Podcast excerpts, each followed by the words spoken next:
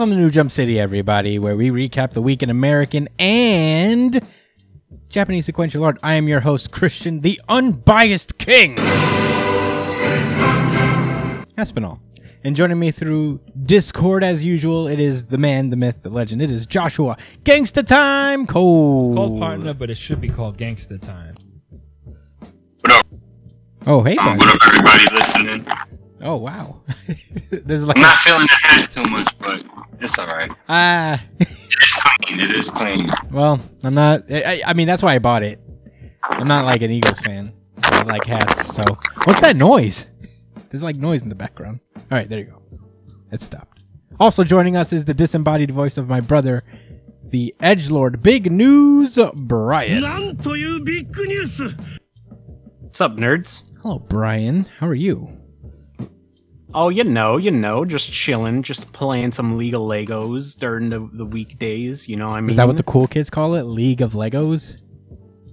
uh, some people call it legs, some people call it the worst decision they've ever made their entire lives. But you know, it, it- you could you choose, you choose, you choose what you call it. I see people refer to it on the internet as LOL. Ah, lol. Yeah, you could call it LOL if Yeah. you want. Uh, well, there you go.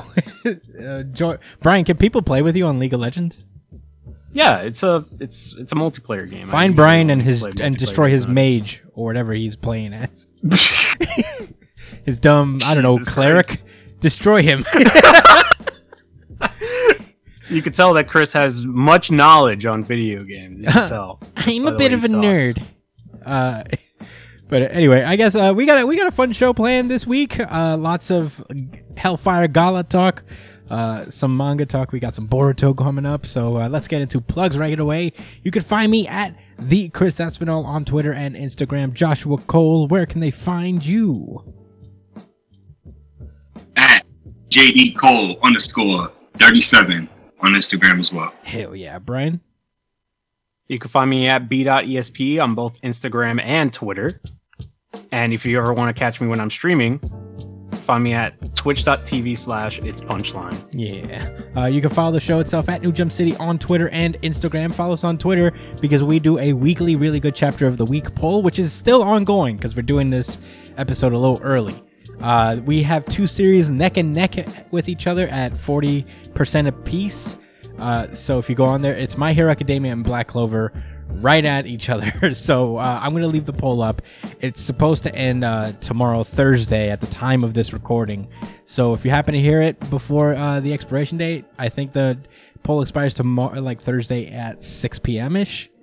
So go vote for your favorite. And um, next week, I'll do a double audience really good chapter of the week for the one who won.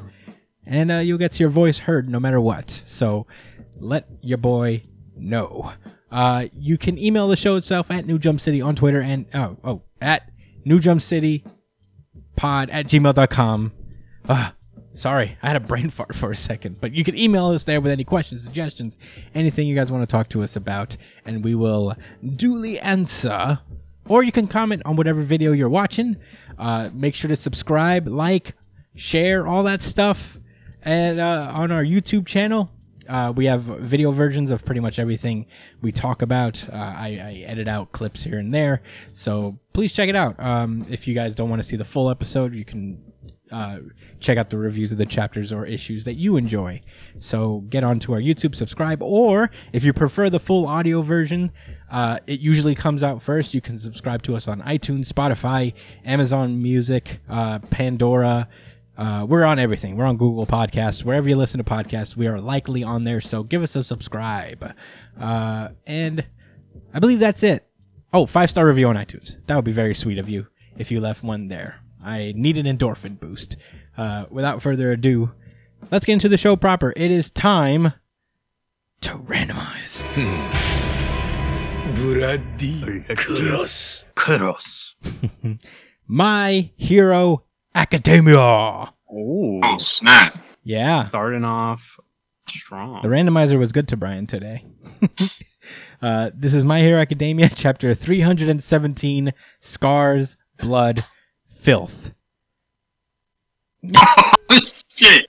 Yeah. I didn't know that was the title. Yeah, I mean, you know what? I honestly didn't notice it either because I thought this chapter cover was kind of cool, well drawn. Uh, you'll hear me say that a lot. I think the the art is pretty spectacular for my hero in general. I think that I think the art looks fine too, Yeah. for what it's showing.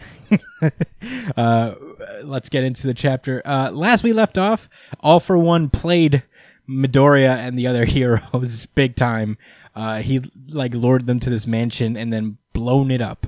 Uh, so you know, we don't get to see how this happened, but we immediately cut to this warehouse, and everybody's just like, "Whew, that was close, huh?" guys?" yeah, that was a close one.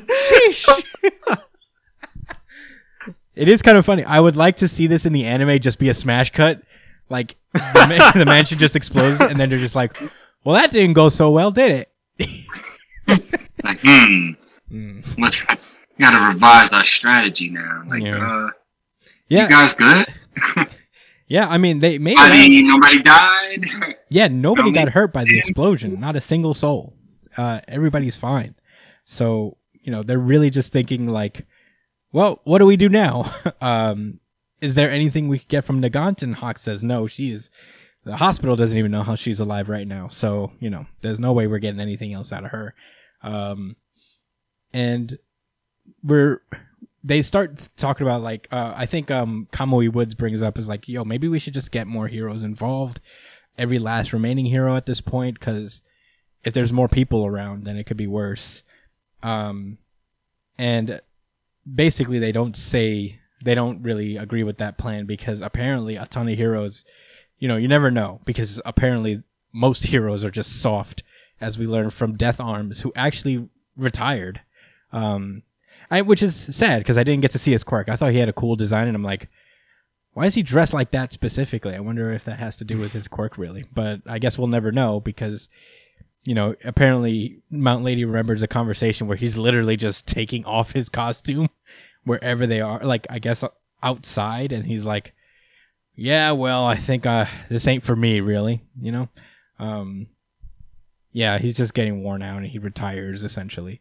So Death Arms is no more um, they can't really and they can't really have other heroes because they don't want any leaks regarding one for all. So yeah there's that. So no more heroes except for the small fringe group here which i'm not mad at you know? It's, it'll be cool to have like a little hyper focused group of adult heroes uh, that we may get some cool moments out of.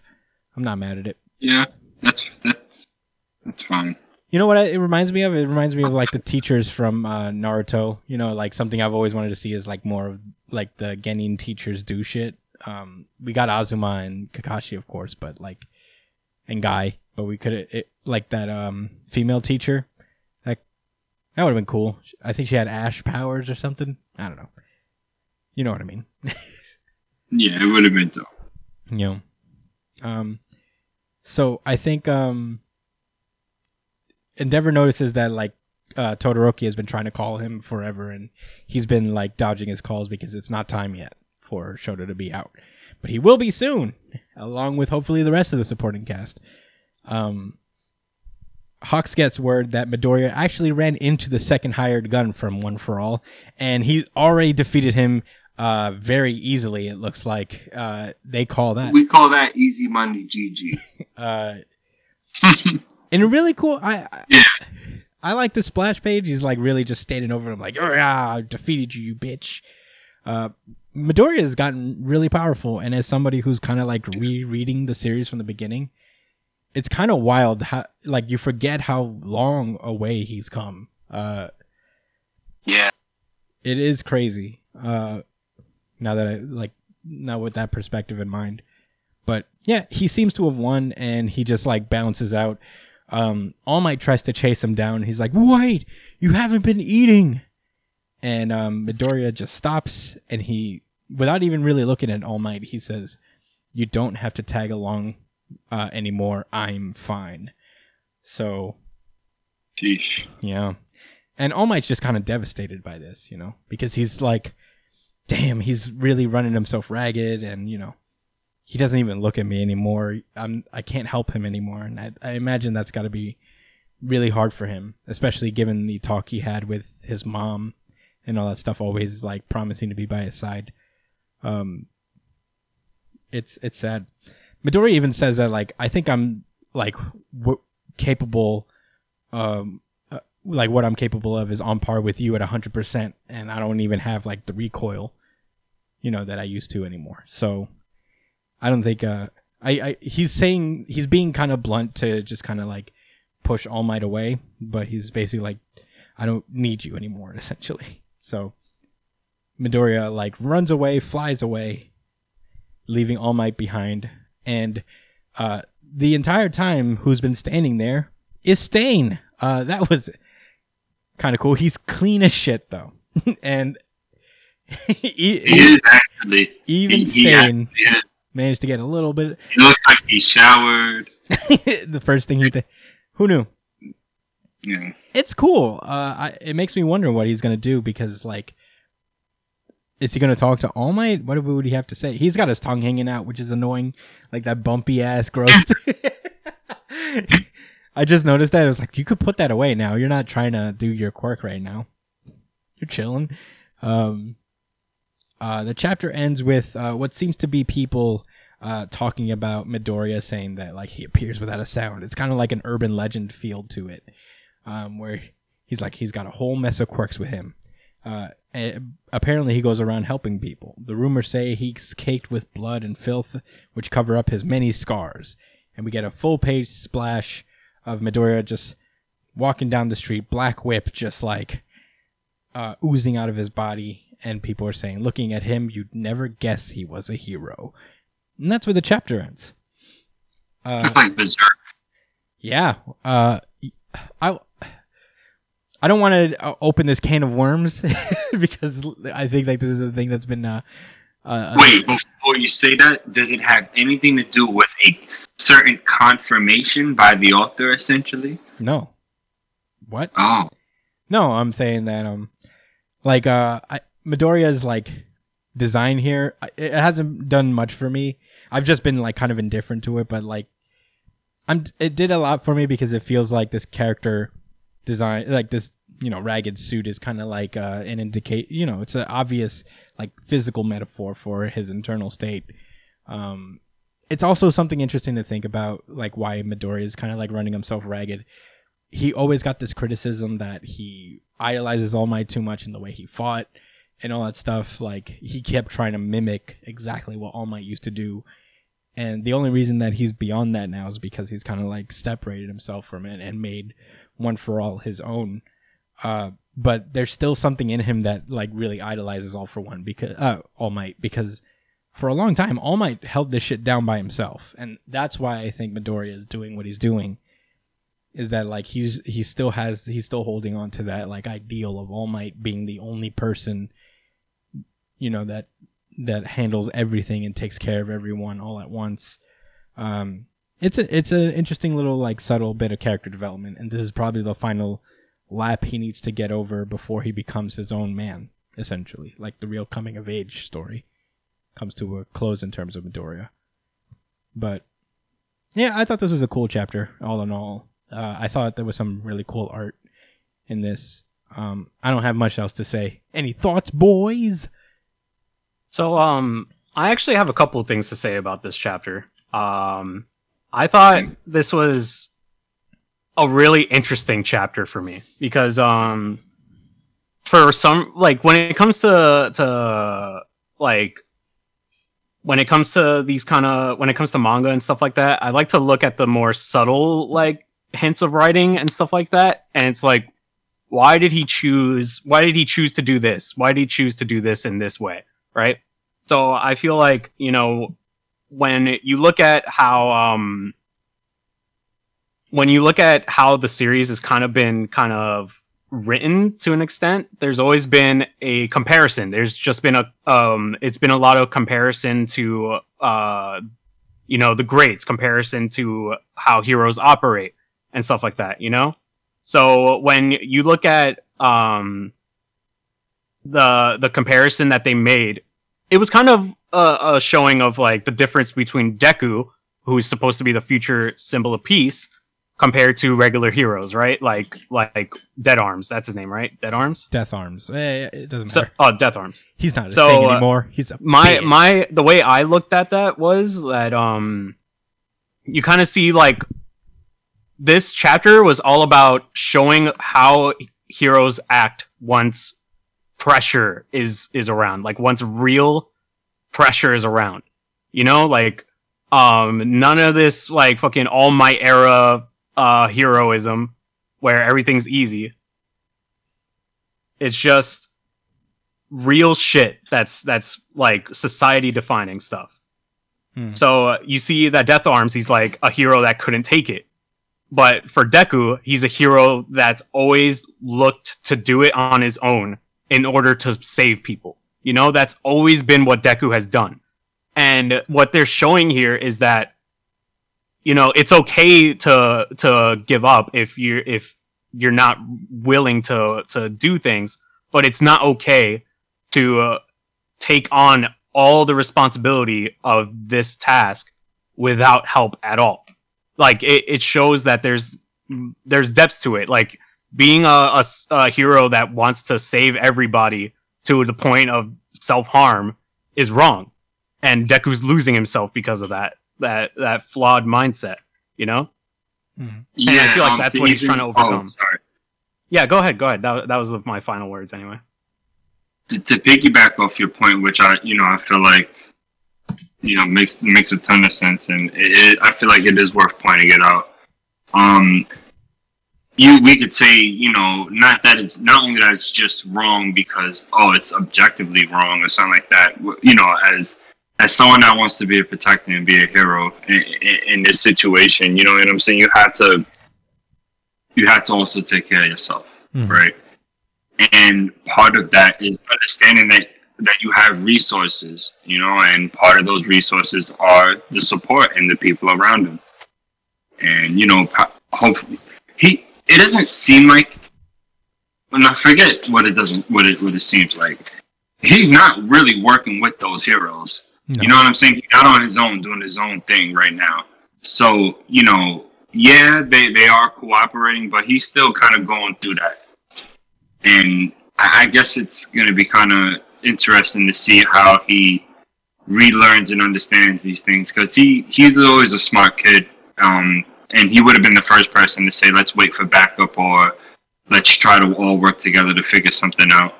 Yeah. That's who Midoriya is. So this is, I guess it's. I don't know when I think about it like that, it's oddly refreshing now. Um, to see Midoriya like this, looking all dirty and raggedy. Which, by the way, was the confirmation I was talking about by the author this week, uh, this past week. He literally said that he's dirty, Brian. I mean, nobody denied he's dirty, but I never said that he wasn't dirty. I just I don't said know, that man. it makes sense. I'm Like, it's a this, cool bro. design. I listen to every one of these podcasts, Yeah. and. I can remember you just like Hey, he's he's not. I don't think it's like that. I think it's awesome, and you just thought Yeah. the filth was awesome.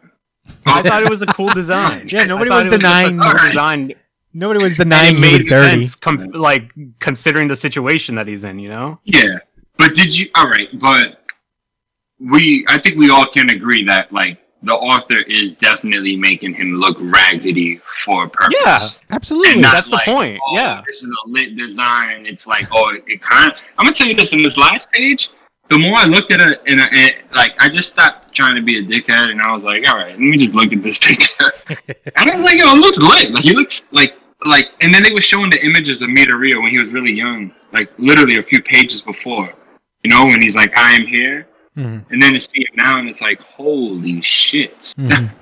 boy, yeah. it's been rough, huh? It's funny. Uh, like there, I, I will commend uh, Horikoshi because like when you really, you know, it's things you don't notice, but he makes really subtle artistic changes to Midoriya and his look.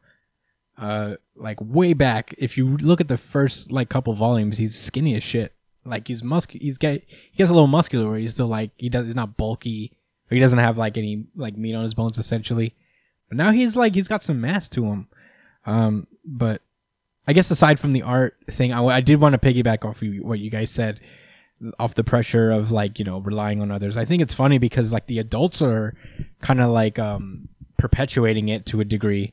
You know, like they're they also have that mindset where like oh it's Midoriya's destiny to fight all for one. It's it, it's like his battle. It's his thing. And I think like that's the real you know, everything that's happening right now is supposed to be a direct uh contrast to the end of this arc where they where everything's going to be a little brighter. Midoriya like learns that lesson. You know, I I would like to think that like my theory is that at the end of it all, they're going to tell everyone about one for all, uh, and all for one. I think that'd be super interesting just to see how the world reacts to that. Uh, but yeah, I, I think it's a it's getting a little more granular, more interesting, and all that stuff when, as as the chapters go. One thing I will say though is I I hope something happens soon. You know, like I feel like um Yeah. we're treading a little too slow now, and I'm hoping next week will kind of be a little bit of a turning point. Uh, so because it's been ostensibly the same thing for the last few chapters, and I'm hoping that like we get a little beat change next chapter. Um, but that's all I gotta say. It's more of a minor like. All right, I hope something. I hope we get to see a little bit more bright next week, or so, or like a hint of it.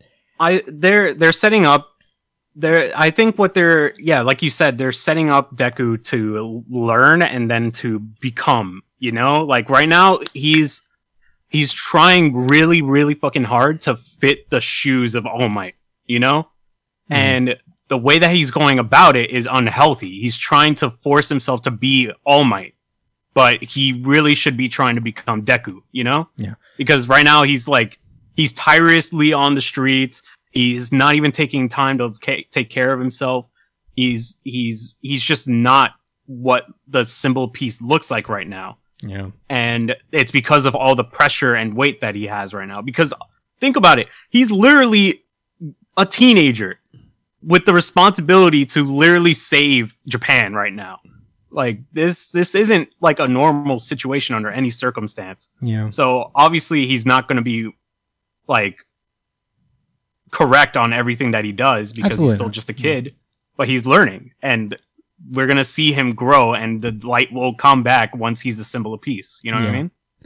No, yeah, I'm thinking on a pacing level, but um, I'm not mad at it at all. That's like a, like a minor thing. Hopefully, you know, the inevitable thing will happen, and Ojiro the Tail Man comes in and saves his life, like he was, Yeah. like he's always meant to be. I would love it if he's the one who comes in and, and convinces Deku to as the normal hero. he pushes, uh, he pushes Uraraka and Deku and Bo- Bakugo aside. He's like, "Move, move, Deku, are you okay? I got you." Uh, Let me help you with my He's the. Neji of the series. did you say he's the Neji of the series? Yeah, he he, He jumps in and takes the log for the team. He is not the. You- don't you- Hope not.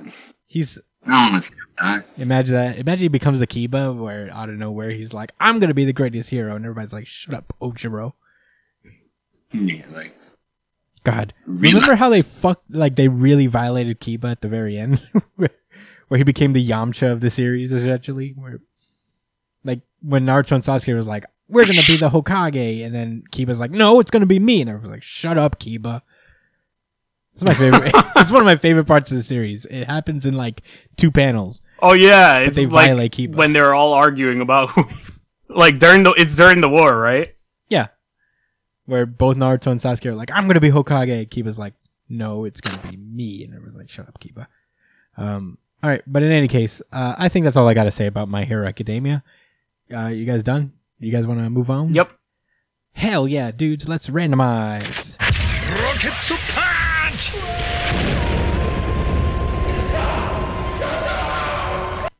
Undead Unluck. This is Undead Unluck chapter 68. Uh, be back soon. Uh, last we left off, uh, the heroes annihilated the very concept of summer because that's what happens when you defeat these things. You, you essentially eliminate a law of nature. Um, and they're getting in contact with Juiz to let him know how the que- quest went. And then all of a sudden, it starts snowing uncontrollably. And Apocalypse explains that, like, now that you've killed summer, it's thrown off the balance of the seasons, and Earth is going to freeze over in the blink of an eye. and uh, everybody's like, "What? What?" That was my reaction Yeah. too. I was like, Damn, for real? it's funny because they're like, so. it's funny because they're like, "We only did what you told us to do." And Apocalypse is like, "Yeah, but who? That doesn't mean it's gonna make the world a better place." And that's kind of an interesting concept. Is that if sometimes they'll have to like eliminate probably good things from there, like or things you never thought to be like a good thing because all these monsters are physical representations of these fucking laws of nature and, and physics. I wonder what happens when you like kill the UMA move. Does everybody stop moving? Does shit stop spoiling? Is that how it works? Uh, yeah. I, if you kill spoil, will n- nothing ever rot?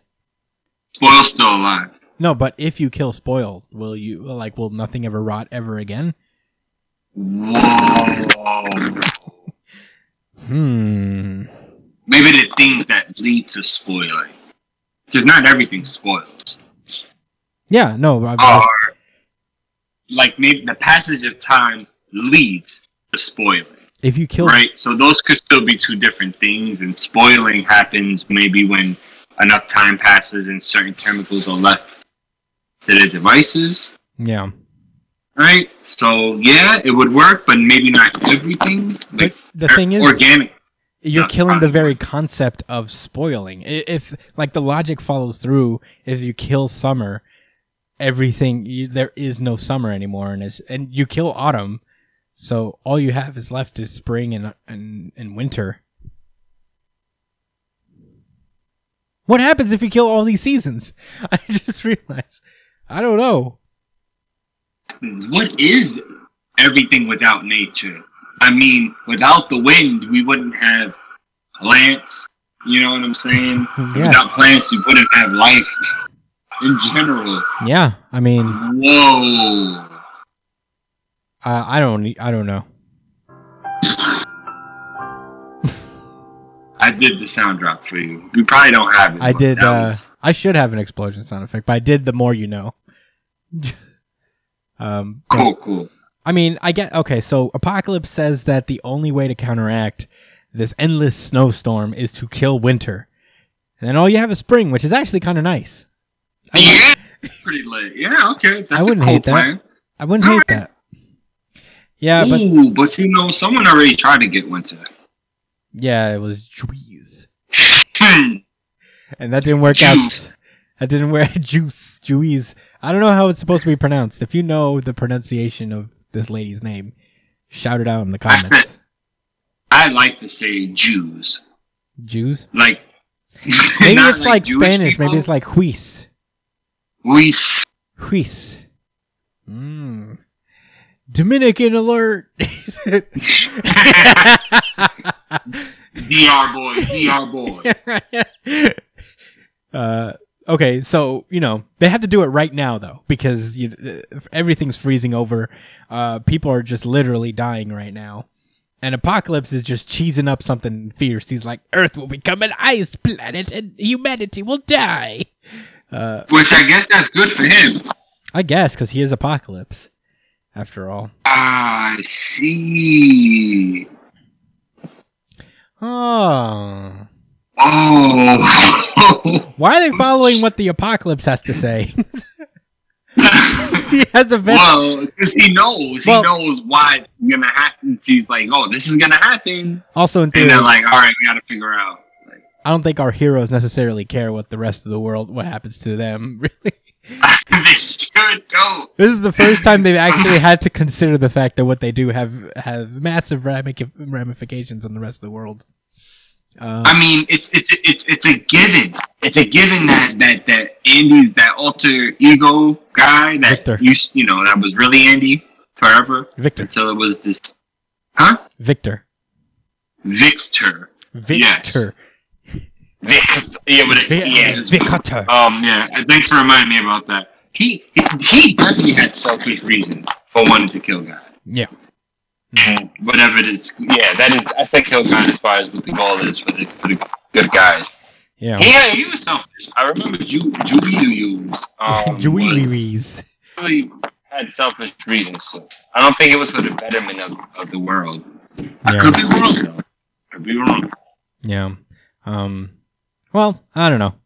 It's uh. There's no point in conjecture right now because uh, the world is freezing. Um. And they realize uh, Huis tells them that uh, Billy is currently over there. So you know, it'll probably be best to go over there and deal with and negotiate with him. Uh, and that's when Tella shows up, the guy who was like chilling with Billy, and he says, "Give up that idea. You should consider the state you're in right now." Um, so he tosses down this thing he carries in, and it's Huis's arm and her sword, and everybody's like, "What?" And Huis calls in already because she knows what what time it is. She's like, "Everybody remain calm," and they're already in the middle of attacking this Tella guy. Um, who I wonder. I guess his like negation seems to be unsound, if I were to say so. Um, but yeah, he basically blocks uh, the attacks of Andy, Top, uh, Mui, and Shen. Uh, but yeah, the, now it's just kind of like a negotiation.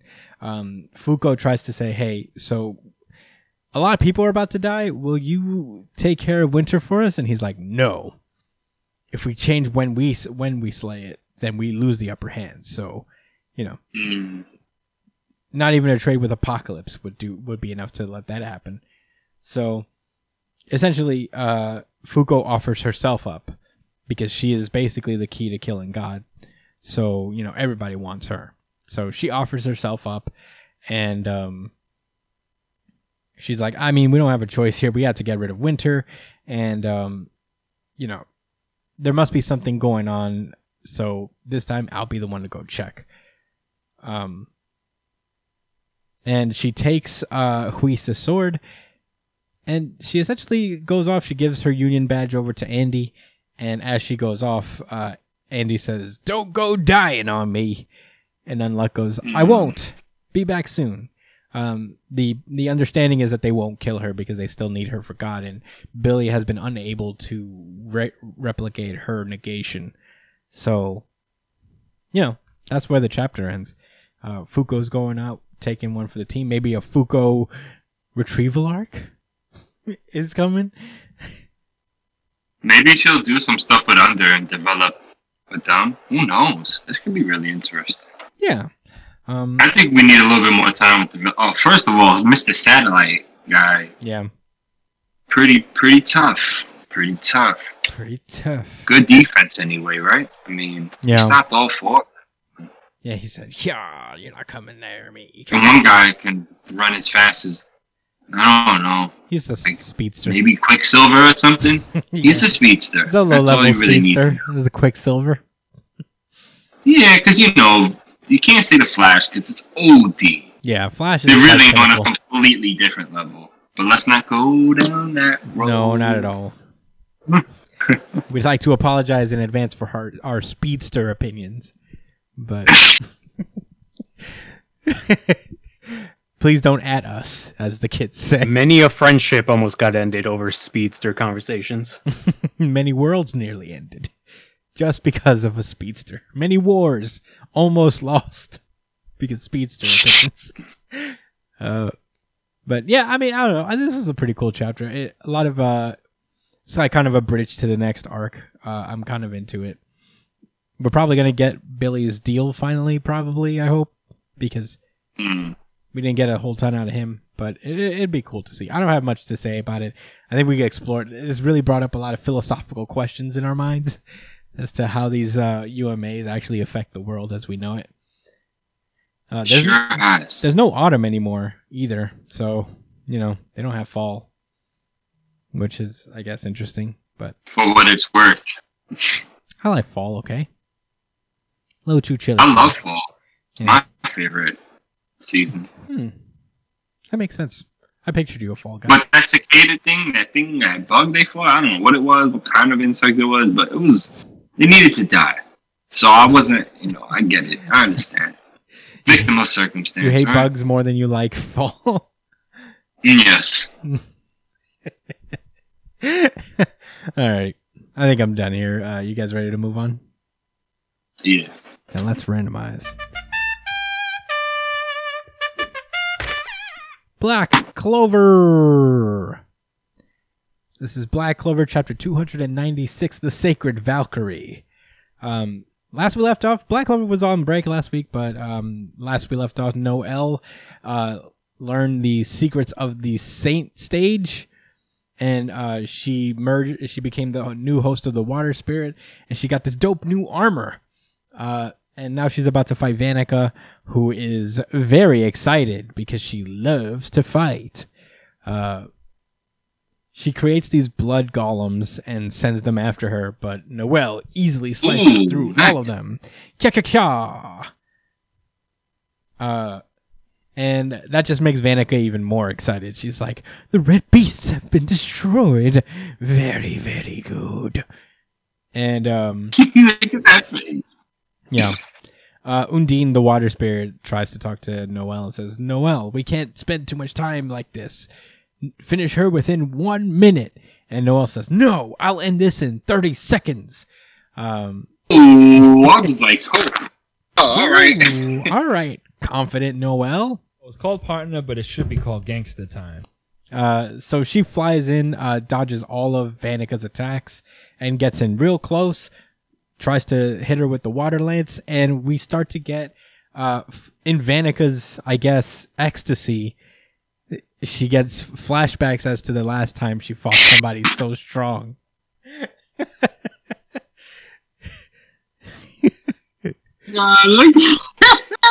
Ooh! she said, "Oh."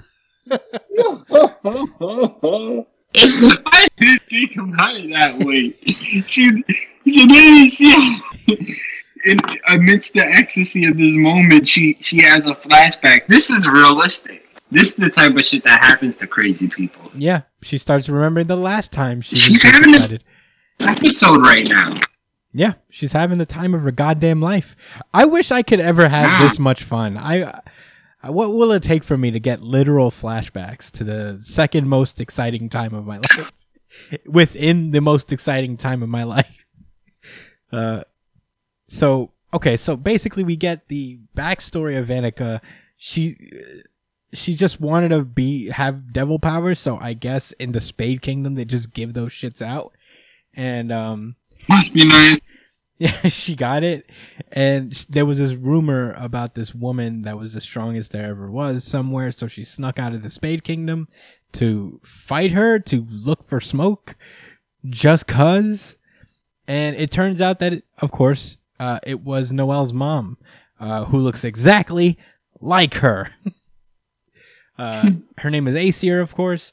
And, um, you know, they're, they're having a good time. For, oh, well, Vanica's having another time of her life fighting. Uh, yeah, that was the panel I was referencing where she goes, "Oh," she goes, "Oh." Um. So yeah, they're fighting, and then all, uh, in the middle of the fight, uh, a baby cries, and Vanica just like pops on over there. It's like, "Wow, babies! May- maybe I should kill these children." And um, yeah, she's basically like, "Eh, "These are your kids. Why would you have them? You're strong. It's they're only gonna get in your way." And uh, Acier says, "Let me tell you what the strongest thing in the world is. It's a mother protecting her children." And she powers up and just lances the shit out of uh, Vanica's gut, where one half of her face is like, "Ow! I just got impaled through the stomach," and the other half is like, "Oh hell yeah! I just get, I just got impaled in the stomach." Uh, and yeah, uh, at that point, Megicula is like, "All right, this got a little out of hand. You should go," and she just ran. But I guess like that moment is when uh her mom died because I guess she used the last of her she got cursed or something? Oh yeah, she did. This is the curse warding magic. Um, she used demon magic somehow, and it I guess ended her mom as she flew away. Um, and now we're back at the present where she keeps summoning these monsters, and they all get destroyed. But um, But the Sea Dragon's roar just tore up yeah, that weak ass blood beast. yeah. Just Uh, call it Red Beast. Yeah.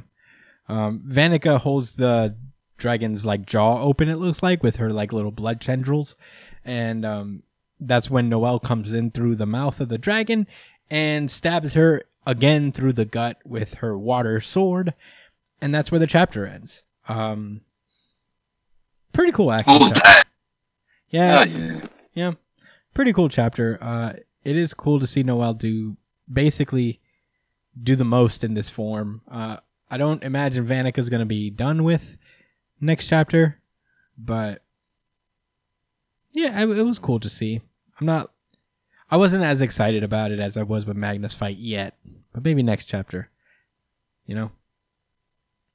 Yeah, maybe if she cuts her in two pieces, that would be pretty good. I mean, double the fun, I guess. I, I guess I'd be hmm pretty stoked about that. I guess that was that was what it was. Is that there's not enough pieces around. Um, yeah, big old action chapter, fun fun action chapter. Um, you know, Black Clover author is always great with those, so I'm not super mad at it. I'm just hoping for a little bit of a more character rich moment next chapter. Because for a battle with the person who killed your mom, I guess she's trying to fit. She's trying to like just finish it, not even fuck around. But I don't know. I guess I'm more used to the dramatics. Maybe it's on me. I don't know. That's all I got to say about it, though. You got any uh, f- final thoughts before we move on? All right. With that being said, it's time to randomize. Uh, the X books. Uh, we're back at the Hellfire Gala. We have three X books this week, starting with Wolverine number 13. Uh, everybody's having their own little side stories throughout this. Every book, it's not a continuous narrative. Every little book is kind of like uh, having their own little plot, branching off plot, plot points here. But uh, the one Except. Oh, that I'm sorry. I Oh. was so thirsty do you want to say to it? say that. Yes, all except for one comic that is literally just an extension of the other. Yeah, which is this one essentially. Um, but in general, last we left off, the mutants of Krakoa have terraformed Mars and uh, are using it as a separate, not only you know as a planet for you know extraterrestrial affairs, but also for uh, the for inhabiting the mutants of Arakko. They essentially split that island in half and sh- and shoved all the Arakan mutants onto Mars, uh, which is a pretty hard flex. Uh, but yeah, a lot of the leaders are, of course, like not jiving with it. But we're starting with X uh, with Wolverine, which is, uh, like Josh said, a direct extension of X Force, where there are essentially two little storylines going on. One, the more fun one, I guess, is that Deadpool's here and he's just being Deadpool everywhere. Uh, the second of which is that Beast's uh, plan to literally take over a small South American, I guess, country has backfired huge, huge, bigly. you know, he, Big time. yeah, Epic, epic proportions. Yeah, and you know, X Force who are running security at the gala are just trying to manage it and uh, not have everyone destroyed by these plant monsters. And everybody is like, "Oh fuck, I hate Beast." Essentially, like I think everybody's starting to get a little more tired of his shit. Um, one leader, uh, one country leader, just like walks over to the bathroom and he gets attacked by the telephonic uh, monster that used to be a Terra. Uh, what was it? Terra Verde uh, diplomat. And yeah. yeah, and that's when Wolverine pulls through and is like, "Stop right there, bub." Um, starts fighting with the thing. Uh, meanwhile, Beast is like out here trying to clean up his mess. He's like, "I've got eyes on the other person who has a telephonic thingy." Uh, she he notices that she was about to do something to whoever he's she's dancing with, and that's when Beast does a full Aaron Donald tackle, just like on her face, and um. Mhm. He's like, "Might I have a word? Please be reasonable." And I'm like, uh, I, I think bugging an entire civilization with bio weapons was not reasonable of you, Beast, but it's cool, I guess. And um, He said, "Please, let's be reasonable yeah, after attacking her." yeah. Oh, beast. Oh, beast. Um, and you know this these uh Terra Verde folks seem to be completely aware of what Beast did to them, and they're not confused at all. Like, they're aware that this is his. fault. No, one hundred percent. They're like, "Yo, you fucking did this to us. You programmed us. So you know, fuck you, man." Um, the one guy that she was dancing with is like, "What?" it's kind of funny. And Beast is like, "Run along. You've just had a lot to drink, man." Mm. Huh? So he tries to go off, and Quentin kind of like mind wipes him. Uh, you know, so he doesn't remember what he just saw uh, Wolverine's going through his own battle with the telephonic dude, and um, he's he basically says the same thing that the lady did: is that you guys fucked us over when you bugged us with these things, and you know what? The programming failed, and after being months after months of being shacked up inside my own body, I woke up in control. I might have come here as a political prisoner, but I'm leaving as a revolutionary. Um, Um. Meanwhile, on uh on the boat, I don't know. I don't think this is the Marauder, right? Uh I think it is. oh, yeah. On the Marauder, uh, we have uh Emma's brother Christian. Um, I guess just like riding through it. I don't know why he has the boat. Oh yeah, they explain later, but yeah, he's just like riding the boat, and he gets murdered by a shadowy figure. Uh, so I wonder who it could be. They steal the Marauder essentially, so that's gonna be a little bit of an interesting plot point for future Marauder issues. Maybe a Mhm. Marauder's a Marauder retrieval arc. Uh, The best kind. retrieval arcs, second to tournament arcs, best kind. Yeah, second, second to yeah. Um, so Domino's out here fighting these uh these plant things, but and she's having a rough time with it because all she has are her arms and legs, um, and her I guess cool Krakoan thing. But she's some one of them got the jump on her, and who saves her but Deadpool, um, with a rocket, uh, with a rocket uh, launcher that he seemed to have shoved up his butt. Uh, jokingly, of course, I guess. And uh, we cut back over to the point where Beast returns um, one of the diplomats to their chair, and um, he's basically he's basically like, "All right, we can fix her. We can fucking fix the telefl- telefloronic system." And Sage is like, "No."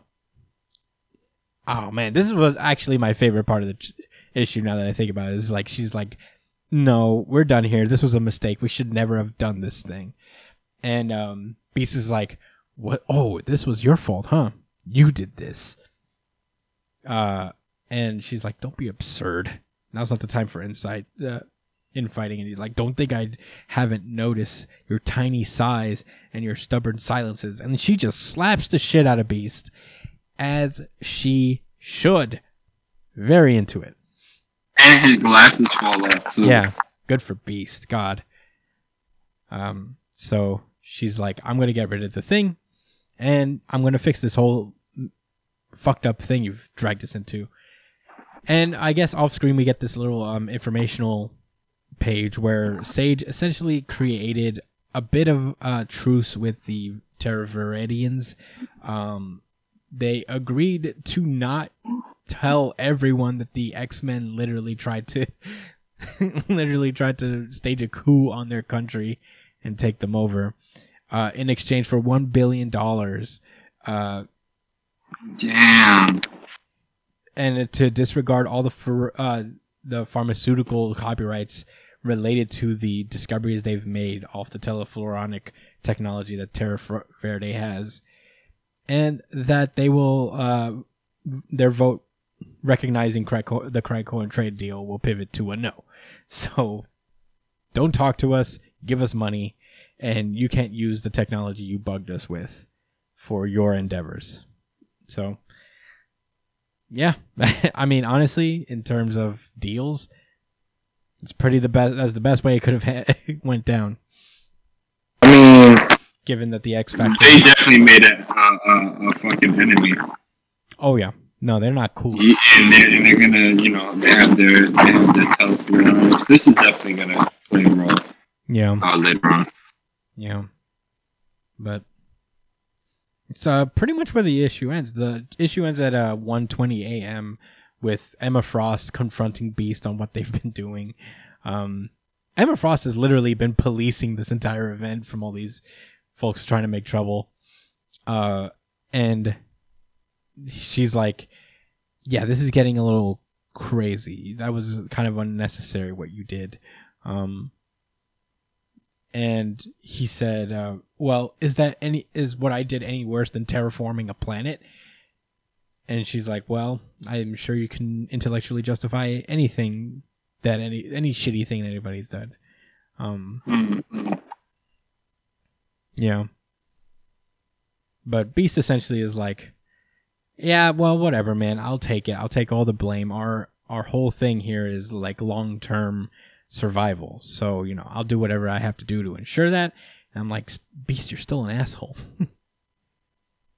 This this this confirmed that he was, you know, he's not gonna change. This is this is who he is. This is gonna be Beast.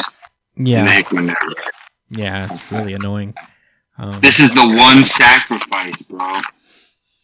I'll take Did you think of anything else that we had to lose in the process? I mean, as long as he That's gets, fine.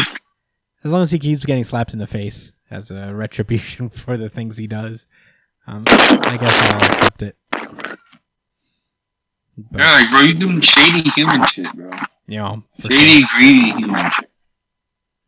Um, and so Emma starts to walk away, but uh, Beast gets a report that the Marauder is not in Madripoor. Um, what happened there is, I guess he was supposed to be delivering Shi'ar logic diamonds to Kratos on Krakoa. Um, and she's like, well, if it's not on the Marauder, what is it doing? Uh, if it's not in Madripoor, what is it doing? And it turns out someone has set fire to the Marauder, and that's where the issue ends. Uh, I mean, this was probably the best issue of Wolverine that I've read so far in its run. Uh, and it has almost nothing to do with him. It is kind of just like a continuation of the X Force. Uh, nothing to do with him. yeah. Um, I mean, I like this issue quite a bit. I thought it was kind of interesting. It was good. I mean, as much as I'm like hot and cold as how like the treatment of Beast is in this arc, I guess it's it makes things kind of interesting. It just feels weird that it's Beast, you know. Yeah, it does feel weird. But again, I, I don't know much about the X Men in the comics, and maybe Beast has a propensity to do this kind of thing. He was part of like the Illuminati, you know, in Hickman's run, so I guess this is somewhat consistent in that context. But I'm not sure. Uh, do you have any thoughts about this particular issue before we move on to the next one? Mm, no, I don't have any thoughts on, on that one anymore. But I have lots of thoughts for Sword, man. Hmm. Yeah. Well, let's move on then with sword number six. Um. So okay, this issue starts off with a splash page of Captain America just looking off into space at the newly terraformed Mars, and he's just looking up like, "Damn, that's crazy." Um. We see the Vindicator coming down with some guy, and he's talking about how, yo, these X Men are. Is that the alive." Canadian guy? Hmm? Is that the Canadian guy? Yeah, I The think Vindicator? Yeah, I think that's his name is the Vindicator. I don't know what his powers are exactly, but I remember his name and I know he was like part of Alpha Flight or something. Um but yeah, that's who he is. Um yeah, no, he's walking with this dude in a suit who's like whiling Gyrich actually, who's like talking about like, yo, these X Men are going crazy with the like the X Men represent a rogue nation, one that show how far they would go to take our place as the Earth's dominant species. Um, yeah, and uh, you know, Vindicator's not like totally buying it. He's like, "Well, I don't know, man. This is crazy." I, guess they just like thrusted this onto us in a way we didn't expect. Um, and he's like, "I'm right there with you, James. I'd like you to meet some people. Have you ever heard of a thing called Orchis?" Hmm. Hmm. Hmm. That is I wish the telepaths were listening. Yeah, if only. Um, and it's at that point Captain America gets interrupted by Doctor Doom, who is standing on dramatically on this. Dramatically, looks awesome, man. I mean, Oh my I, gosh. I love Doom. Doom is Yeah. Doom brings all of the drama ever. He's a dramatic man, and I don't I don't hate it. Um, he comes in as like Captain. Your thoughts? He's like, I don't know, dude. Uh, that's a big question. Um, he's like, I guess I'm kind of shocked. You know, uh, I guess you'd call me weak for that. And I loved Doctor Doom's like, oh, I have more respect for you than you imagine, Captain. After all, are we no, both not the faces of our nations? Um, That was a really interesting precursor yeah. for what this issue is going to ultimately reveal. Yeah. So Steve basically tells him what he's thinking, uh, and he's like, I mean, when I got out of the ice, I was like, I lost everything, all my best friend, everything I had, and I, I didn't know what to hang on to. And then Tony Stark came with his little camera, and he showed me a newsreel of everything that we've accomplished. And one of the things was like walking on the moon, and I was like, whoa, that's crazy. And he turned to Tony, and he was like, so what about Mars? And Tony didn't really say. Eh, he just gave him a smile and he changed the subject. And now they're just sitting there watching it from the sidelines. You know, it feels like, you know, the mutants have just like passed them completely. And Doctor Doom's like, Are you afraid? And um Captain America gives a pretty cool response, I'm not gonna lie. Uh he's like, Afraid of what? The future? Nah. I mean it's not i'm not really afraid of it i think it's kind of i'm optimistic you know i like it it seems like steve doesn't really have like he believes that the x-men don't have any ill intentions here the only thing he's kind of sad about is like he wished that you know it wasn't it didn't have to go down like this like they could have done it united you know humans and mutants is not you know imagine the strides that they could accomplish together uh essentially and um yeah, it it's a it's a good little line from Steve. Very consistent with his character. Yeah, it was. It, it I'm glad it didn't make him like, well, what is this? I don't, you know. no, they. I felt like they did something that was true to his character. I mean, the comic book version, not the fuck. You know, the the comic book version that I know, written by authors I respect, Mm-hmm. not whatever bullshit propaganda that was made. You know, back in the day. Which, by the way, I had a question. Captain America first came out when? What Oh, year? World Do you War remember? It- like what time? World War Two. Huh?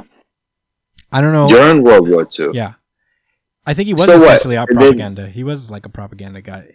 Like that scene from Captain America, the movie, like the first one, where he's like, Yeah. that was essentially his role, and that was like a meta, a meta commentary on that, where like Steve in the movies Whoa. serving that was serving that purpose, and he- he grew out to be something more. Um, Yes. but yeah. Well, that was a long time ago. I don't think he's ever been. He hasn't been like that. Then, him getting frozen in the ice is a retcon then. N- No, no, he was he was frozen in the ice, and like at the end of his story, like I guess in the end of his original run, he got frozen in ice. He ended up on the Avengers. Oh. And- But, That's the thing. when That's- did the Avengers start, though? way after um 60s i want to say brian can you look that up when when was like the first issue of the That's not that long. To be frozen in the ice for like 18 years as opposed to how they do it in the MCU, where Well- it's been like 50 years. That's yeah but you know what it- it's kind of weird Way different, yeah. it is a little different because at the same time like they had much more of a distance to travel between you know when steve was around in, in world war ii and now so A lot of things did change in those 20 years as well. A lot yeah changed. So, Hmm. fair enough. yeah Anyway, I was just curious about that. no yeah no problem um it's kind of funny he's like he's like yeah i just wish we would hope to i, I just hope that we do it together and dr doom's like perhaps we will you know there might be a time where you'll need my help captain and when that day arrives you have my word i won't make a gala performance out of it he opens a portal and he disappears into what i thought was just out of the issue like this is it for dr doom but hmm Um, meanwhile, on the Sword Station One, uh, Abigail Brand seems to be uh, explaining what just happened to um, the galactic representatives. Uh, it doesn't seem to be all of them, but there are uh, a small handful of leaders across, you know, the galaxy and shit that have come to check it out. Um, one of them is Peter Quill. I didn't know he was like king of uh Yeah. king of Spartax. Oh. Essentially. Oh, I didn't know that either. Yeah, I, His dad was the king of Spart Spartax, right? yeah, Before? yeah. Yeah. Smasher's there. Not ego. Hmm? Not, not ego, ego. the planet. No, not ego. Uh, uh, Smasher's there. Pybok is there from the Kree Skrull Alliance. Uh, Noh-Varr is there. Uh, someone from the uh, from the uh, Intergalactic Empire of Wakanda is there. Retho. Uh, Cool. among to yeah, I remember in uh, another this the current Black Panther run is about how you know there's like there's been Wakandans in space for what seems to be uh, forever, and they've just been like searching the globe and exploring and just building an empire in space forever. But sounds cool, and he's here now. Uh, so he she's basically explaining like we have a diplomatic zone where you guys are more than welcome to visit if you want. Um, and we've also installed another sword station there, known as the Keep. Uh, and they're like, why do we care? Why should we care? You know, um, we're all doing our own shit. Who gives a shit what you guys want? Um, yeah, essentially, most of the like the alien looking aliens are could give less of a shit what just happened. Um, yeah. the earthbound ones for the most part are not thrilled uh They're just like, oh, all right, yeah let's see what you got. You know, they're not just. I'm sure they're impressed. I'm sure Peter Quill was like, "Damn, Yeah, y'all been doing a lot. Um, Yami has been been really coming up, huh? yeah Since uh, Disney bought Fox. All right, yeah cool. Welcome to the stage. I'm Peter Quill. yeah um all right. the wakandan guy seems to be like i just don't care um the only one who doesn't who's not thrilled about it is really earth and richard rider nova who is acting as representative for earth is like yeah, what are you guys doing over here? What are you doing? What are you saying? What are you doing? Um, It's like, did you did you consult anybody else? He's like, I mean, I'm meant to be Earth's representative on the Galactic Council, and they're like, "Well, you were busy, motherfucker. What did you What did you want? We didn't know where you were." Uh, so basically, they get off to the the main idea of this pitch. Um, is like, we don't, we know that you guys don't care. We know that this is not a huge deal to most of you, but um, it's exciting to us, and what we have, what we need to do is that we would like to offer you something. Uh, and they bring in Mysterium, uh, the metal that they traveled through like dimensions to to grab and have been stockpiling for a while now. Um, Yeah. they explained that like there's this it's uh it's it's an earth metal but it's only accessible to earth's mutant so basically it's it's very malleable um it can be shaped pretty well but once it cools it's basically on par with adamantium so you know they they show it to frenzy to like you know show off how even this thin kind of bar can't be broken easily um and even this Scree, who's a power sc- uh, Scree, a Skrull, who's a power Skrull, actually tries to bend it and it doesn't bulge. Um, so you know, if you can make a ship out of this, it would be pretty fucking strong, huh? Um, and um, they're like, well, what do you want? What do you want it for? What what what are we paying for if we get this? You know? And they're like, uh, you know, Krakoa made a similar deal with Earth. You know, referring to the medicine and all that stuff. And what they really want is acknowledgement. Um, they want to be respected as, you know, part of the overall galactic government. Uh, and yeah, that's basically all they want. It's just like, it's uh, it's with the capital planet of the Sol system. They're gonna they want to recognize Arakko as the capital, as I guess opposed to the Earth of their particular solar system. Um, and she's like, "Any questions?" And guess who pops up to ask a fucking question? Doctor Doom pulls in, dramatic as usual, with his big ass portal, Surprise, motherfucker. Yeah. and he comes in like, "Why should I care?" Um, and basically, And I like, feel like was like, why should we care what you care? like, I, like, like, fuck, like, what? why? wh- wh- Why would we entertain that an- that question? bro? We did not. Anyway, yeah, we don't get into that. The reason he's here. yeah. So basically, he's like, "Why was I not invited? Do you think I'm not worthy of this shit?" Um, I want. Uh, he's basically he demands an audience with the leader of Arakko. Um, and he's like, "Who is who rules this new planet? Tell me, who is the king of Mars? Who would speak for Sol?" And man, who comes to the portal? She's like, "Victor, you know my name." And it's fucking Storm. Right? Yeesh. Storm is queen. He said, "You know who it is." you already know who it is. It's your boy Storm. yeah. Look at look at Doctor. Oh, No. oh, the lights. Everybody who's not worthy Yeah. is like in awe and shock. Meanwhile, every all the chill people are like, Yeah, the sword Yeah. the sword people who "That's knew are like. Yeah.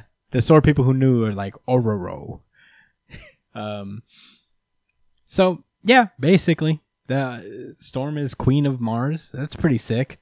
Um we get a bit of a breakdown as to what happened. Uh, everybody kind of accepted uh, the metal except for the Intergalactic Empire of Wakanda because they don't need mutant metal, probably because they have the vibranium out there. So, you know, they really didn't have need for what the mutants were selling. But, um, yeah, they they don't expect that to be like a real big bump in the road, you know.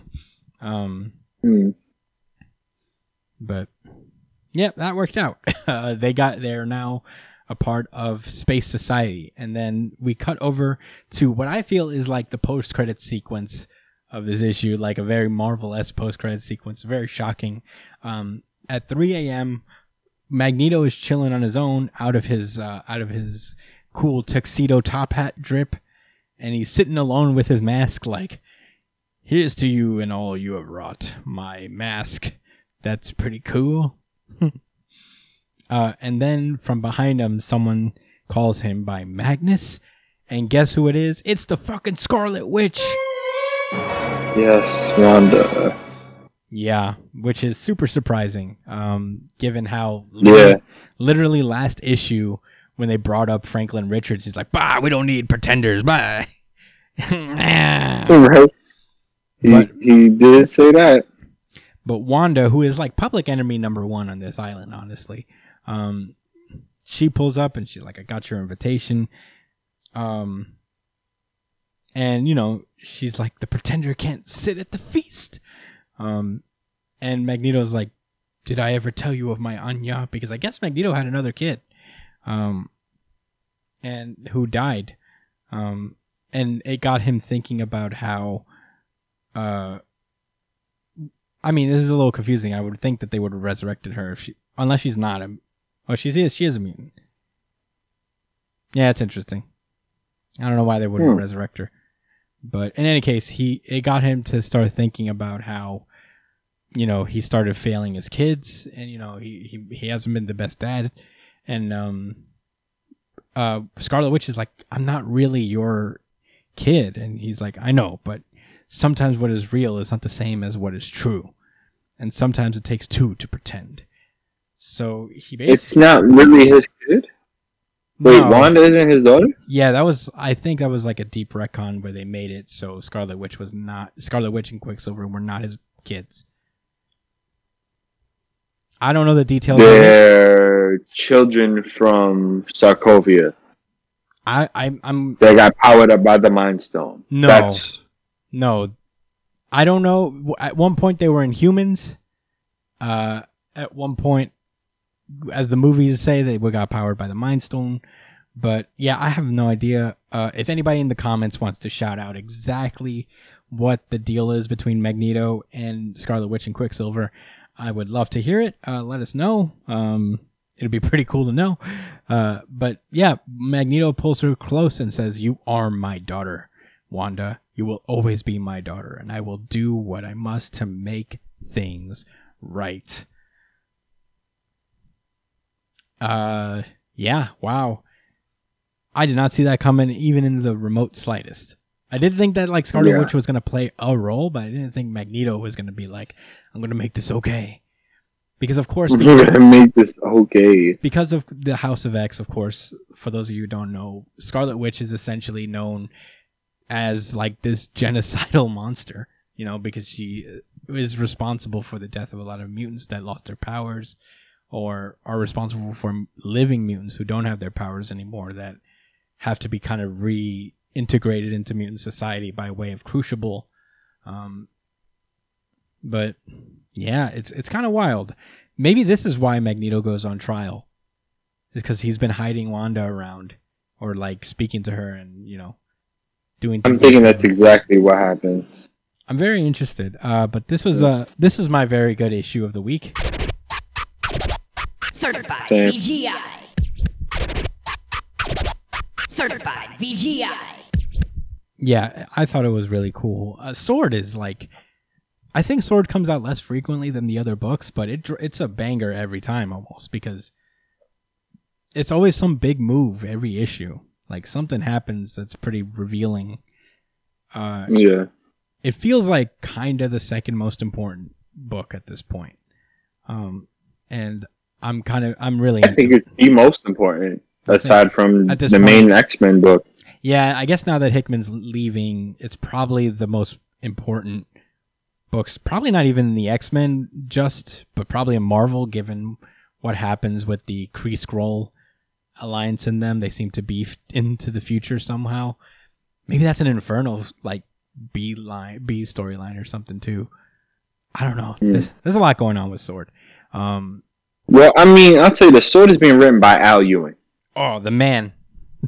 So now that Hickman's not writing right now, this seems like the most important book by just by default, just because he's writing it. I mean, Even dude, if it was his own story and it was just labeled something with X. yeah, I'll tell you what, Oops. man. It, it- Yeah, I'm still giving it to him. I'm saying no, this is the most important book. All the other stuff is fodder. I mean, honestly, I wouldn't put. I wouldn't. Luckily, we don't have to say that because all the stories gel Yeah, they all gel, but in for the most part. but you know, some some move the plot forward a little more than others. But man, Mm. this was an interesting one. Um, Sword's always interesting, but that's all I got to say about it. Um, you ready to move on to our final X book? And this is Way Yeah. of X number three. Um, so Nightwing, Nightcrawler goes to the gala. Nightwing. I almost call him Nightwing. I get I get that sometimes. Okay, so it's kind of interesting. It made me think this issue because all throughout the other books, one through line is that Nightcrawler is shit faced. Yeah. he's just wandering around drunk as fuck. Um, and this basically chronicles his Hellfire Gala night, which is the night itself is pretty uneventful. He's just running around drunkenly trying to figure out his whole morality problem with the rest of the mutants, and nobody wants to hear his shit because he's being a drunken madman at, at this point. Um, and I guess like the whole premise of the series is just like Nightwing. Uh, God damn it! I keep I'm gonna keep doing that. I'm sorry. Nightcrawler is trying to, I guess, go through the three main laws of Krakoa and I guess try to make them more meaningful or have them have more of an impact to mutants who are understandably because of their newfound immortality kind of just letting their morals slip by the wayside um, and their value of life to the wayside. Um, and this issue follows uh, tries to deal with the first law which is make more mutants. Um, and he's just going through it. Uh, i do like this one panel where beast has to be security guard. Or or he's maybe he's Yeah. I would like to think he's probably just trying to like deal with the fucking um the terraflonic shit. No, that's exactly what's happening when he when he tells him to move um over. That actually happens. And you know what? Keep reading. I'm gonna try to find the panel. Yeah, and see if it lines up exactly. I'm that sure would be really does, but dope. That'd be really cool if it did. Um, it's got it, one thing I will say about this whole event is that it's got this cool Rashomon feel, but there's like different por- perspectives, uh, s- viewing the same event essentially. Um, Mm. so Hey, what'd you call that? Rashomon? it's this movie called Rashomon, which is uh, a like a movie about how these four, I think like it's these four different, this one event interpreted by four different people, and it follows the narrative follows those different perspectives. Uh, hmm But yeah, well, uh, Nightcrawler goes around, and you know we get the scene where he where he hits on he, he congratulates Megan uh, for her pregnancy, um, way back in what Excalibur, um, and finally the issue ends with him passed out actually right next to Wanda and oh wait is that it? That's funny. Yeah. Oh, he's not dashing by them, Hmm. But as you can see, it is Kurt. And look at the two girls. Hmm. Damn. The two that are featured in this. So there's that's interesting. Yeah. I didn't notice that before. No, yeah, but did you uh did you peep it like at the very end of Kurt's like drunk trip? He's like right next Yeah, to with- Magneto and Scarlet Witch, and it's like, whoa! Imagine if he saw them, what would happen? Oh man, he teleport and tell everybody. He'd be like, "Oh my, mein Gott!" Mein Gott. um, so the next morning, Nightcrawler is of course hungover. Um, and he goes over to uh to doc, uh, Doctor Nemesis, who's like doing science things and being annoyed by Dazzler. Um, and he basically yeets his coffee and just like chugs it all, basically, because he is hung the fuck over. Um, You said give. give me. Um but yeah essentially legion pulls up to uh this place where uh pixie is uh kind of ran into some trouble. There's been two mutants who are trying to smash and uh and they can't because one of their powers, which is Sharpie Sharp powers, activates uh, when she gets excited. So the Legion volunteers to kind of help uh, them with their predicament. Meanwhile, Nightcrawler runs into a familiar face, apparently Stacy X. Um, Apparently, yeah, uh, I don't know. I don't know. she's a snake. yeah. Uh, No, she's like she literally looks like a snake. Look at her arms. Yeah, you're right, huh? Interesting. Um, so basically, she guides Kurt. Uh, Kurt's like kind of tell her is like, man, I mean, I don't know. I, he he. Oh wait, he actually peeps her like ha- handing out contraception, contraceptives to to mutants, and um, he's like, wait a minute, what are you doing? That's against the first law, which is make more mutants. We're supposed to procreate, make more mutants. And she's like, all right. I don't know about that, buddy. Uh, We gotta, we gotta like have children every single time we smash. Uh, A really good point is made in this comic, actually.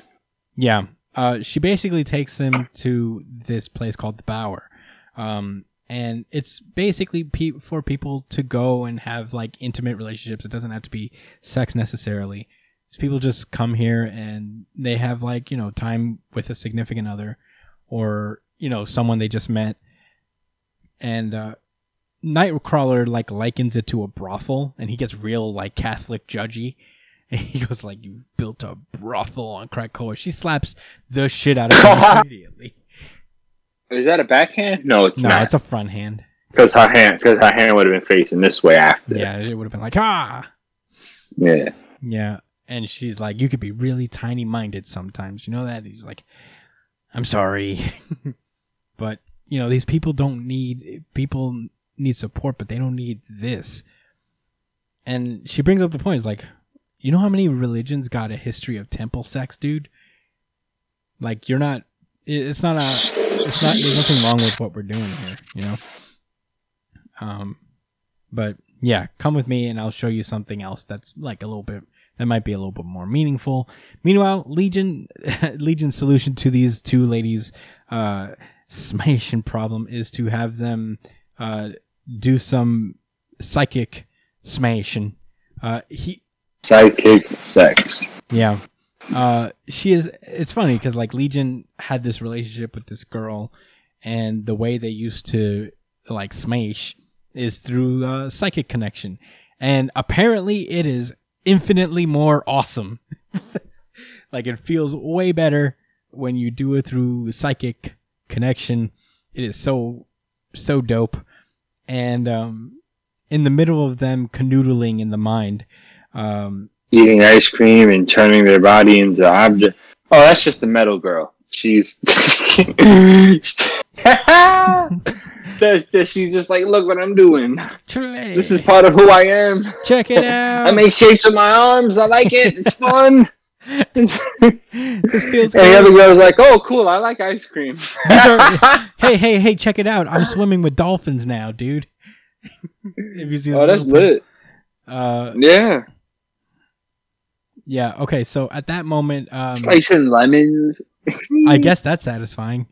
Uh, and at some point, like the girls start writhing in the mental, you know, uh, in the mental space, and Legion is like, "Haha, I caught him!" And they get inside, and sitting on a ball, uh, two women ball, is the uh, onslaught guy, as we know him as the Patchwork Man at this point, but Yeah. uh, Onslaught ha- is, has been terrorizing the mutants since Way of X number one as the uh, as the Patchwork Man, and he is terrorizing these two who are just trying to find love. Uh, and it really fucks them up. They kind of like are repulsed by each other, and they run away from each other, which is kind of a bummer. Yeah, that was fucked up. Yeah. I'm like, damn. Nigga jumps out and starts like laughing. I didn't know he was like that. I didn't think he was that petty. I thought Yeah. Onslaught had a more of a bigger picture in mind. yeah, you just no, nope, just petty criminal, just not allowing people to to have sex. very intrusive. I'm going to cock block the entire nation of Krakoa. Uh, so he flies away, and I guess Legion's like, well, that didn't work out well. And um, we cut back over to the Bower, and it's revealed that there are mutant babies there. And Nightcrawler's like, wait, what? What's this? And apparently, because people, you know, who aren't necessarily ready to be parents, and because they have this immortal life now, they just like s- smash re- recklessly and make babies and get pregnant. And um, a lot of them aren't ready to have kids, so what they do is they just literally abandon their children. And um, this Stacy X girl finds them, and he, she basically takes care of these kids. It's like an orphanage. Um, Yeah. apparently Krakoa doesn't has not authorized like a a foster home situation. Uh it's so weird. No, they didn't do that.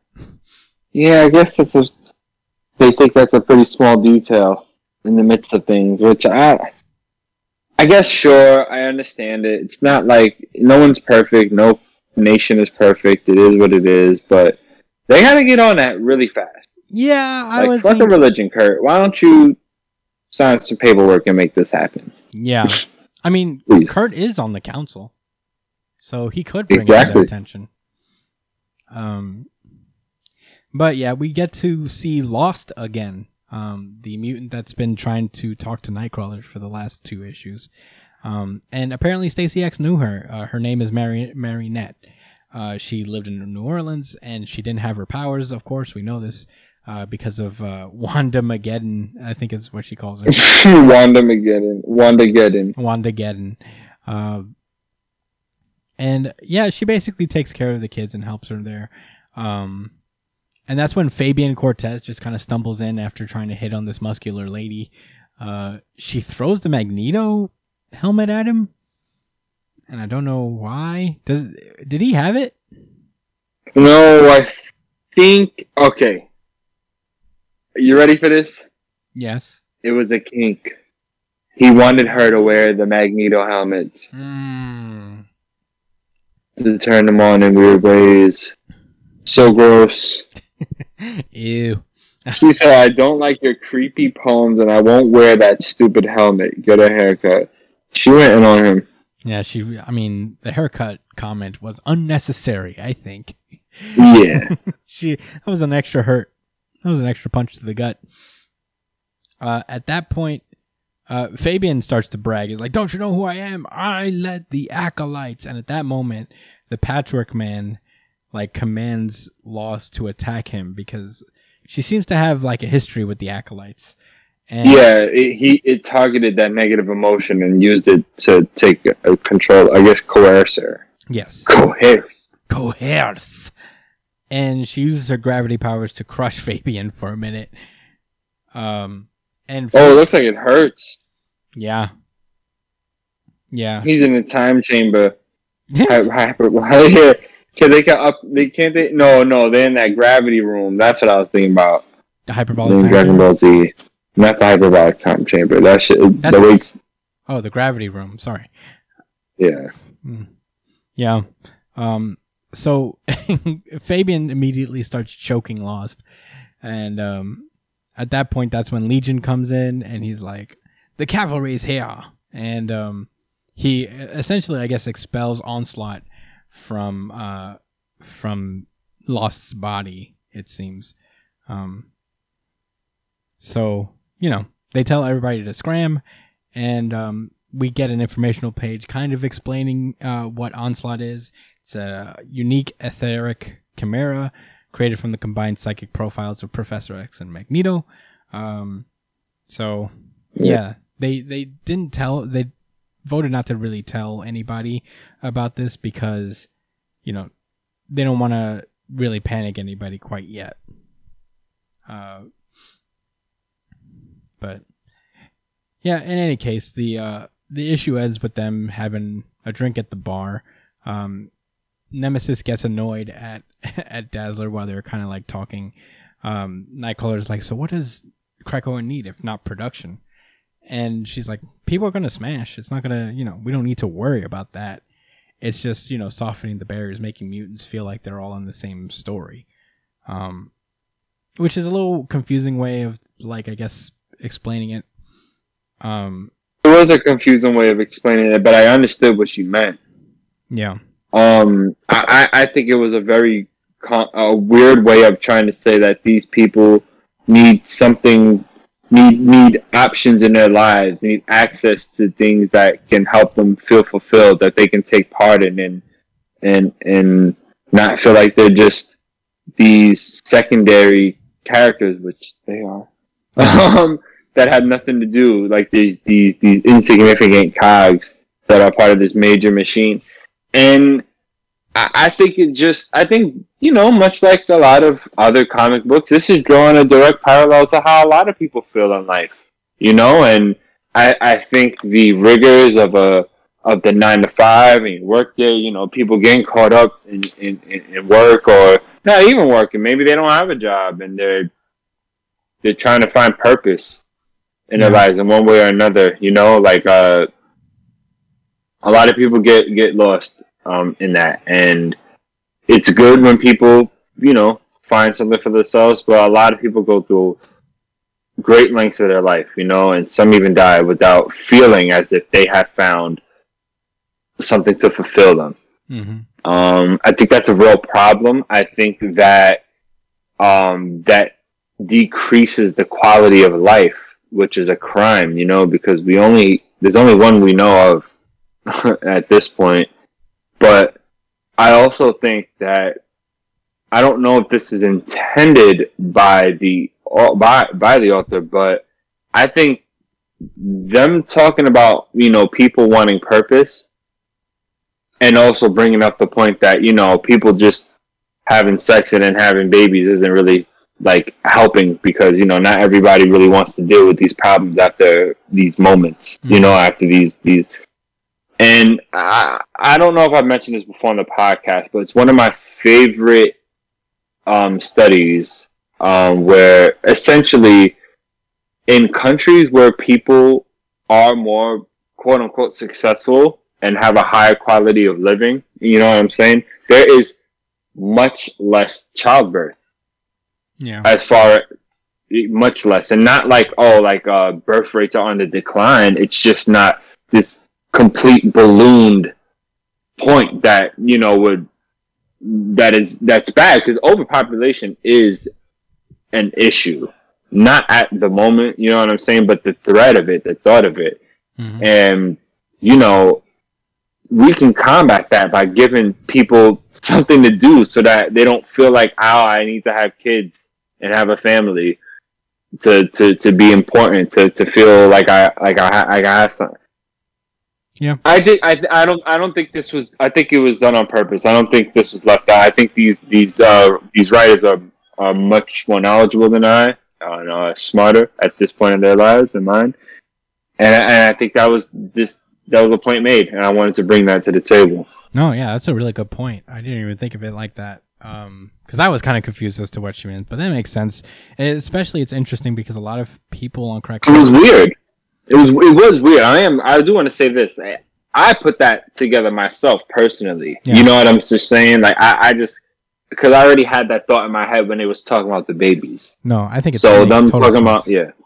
Um, I would say that like it's interesting because like the mutants of Krakoa, I don't know how many of them actually really have jobs because we're talking or like anything to do. You know, I think like they created this paradise, right? That's the whole concept of Krakoa is that it's literally just the a just a place you don't have to worry about anything. They don't seem to have actual currency on the island itself. Um, so yeah, I don't think anybody, you know, nobody has bills to pay. Essentially, uh, the only people we see working on the you know characters within our series, everybody else in the tertiary are probably not doing much. So Yeah. that's uh, that's an interesting just- thought. That's the ultimate Especially youth. theory. That's the ultimate quality of life where you're not stressing about bills or you know you're not worried about how you're going to get food on the table because everything's kind of taken care of. Um, Yeah. But we are creatures, you know, not designed if you believe in an intelligent designer or I guess just evolved, however you want to put it. But biologically speaking, we need things to take our attention and work towards. Um, you know, stress is is good sometimes. Stress is helpful to, to initiate change and development. You know, I mean, even our, when our bodies grow, it goes through pain, growing pains, right? You know what I'm Mhm. saying? Like, that's just an inev- inevitable part of life, and it's also an, an essential function that we have to fulfill in order to feel right. Literally, you know what I'm saying? Like the same way we feel like, oh, you see someone attractive and you have to be with them. It, it's the same, you know, the same idea. right. But we, we need to feel like we there is something we're doing. Yeah. You know, that's why that's why video games are the shit, man. I mean, you can you can work a boring ass, unfulfilling ass job, or not just video games. I, that was just an example, but like that's why hobbies are so important because you know you have to make money in this world, in this life, the way it is. But it's so important to have things that you care about and you're passionate about that you spend your time with. You know that you can challenge yourself with. Even that's good stress. You know. Yeah. Uh, Definitely agree. because and again i say that because you know they are in paradise where they don't have to worry about bills and stuff but there's still things missing that's direction and purpose Yeah. Yeah. Very this fun. is this is going to be a good book i think this is a really good co- i mean we already said this from Yeah. the jump we already knew this had a lot of potential and this was just a small version of that in my opinion Yeah, it's it's really interesting. Um, a lot of thoughtful books this week for the X Men. Uh, I would say Sword yeah and this very fun. A lot of uh, lot of lot to pick at. Uh, let us know what you think about this week's X books in the comments. I'm very interested to see how people interpret it. It's especially Way of X because it's very much rooted in philosophy and all that stuff. So, um, interested to see how different people kind of see this quest. So let us know. Email us or comment on whatever video you're watching. Um, it'd be cool to hear from you guys. Um, but that's all I got to say about uh, X Men. You guys ready to move on? yes definitely Then let's go. He said, "Is this ice, dickhead? Is it cold?" Boruto. Boruto. yeah We're on Boruto chapter 59, Night. Um, we open up the chapter with Kawaki getting choked the fuck out by Code. Uh, and he's like, Why isn't it me? Why is it have to be you? What makes you so special? Kawaki doesn't even know what he's talking about. Um, and yeah, basically, Code is like, If you weren't a, ve- a chosen vessel, I would kill you right now. And um, Kawaki wakes up in the present where um, he's with Amato and um, the uh, the assistant girl. Um, and he says, um, he, he's like he's he tells them that he's been having dreams about being Ishiki's uh, Ishiki's vessel or uh, and and code. Um, he and he's like, well, you are still uh, Ishiki's vessel, and that will never change.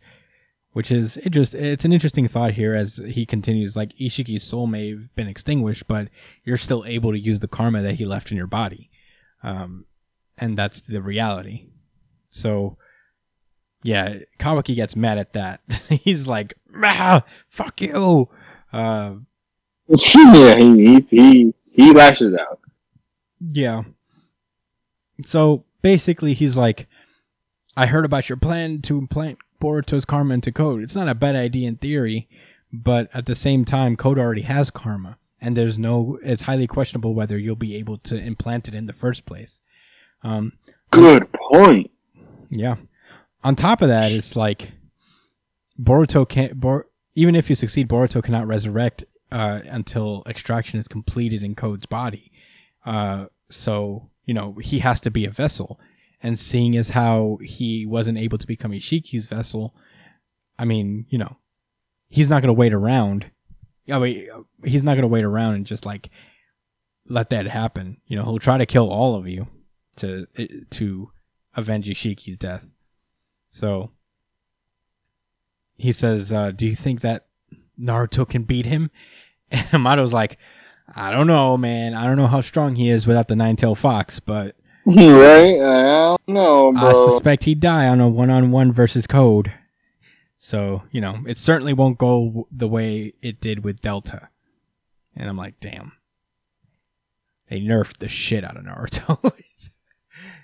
um, so he basically is like, "You want power, don't you?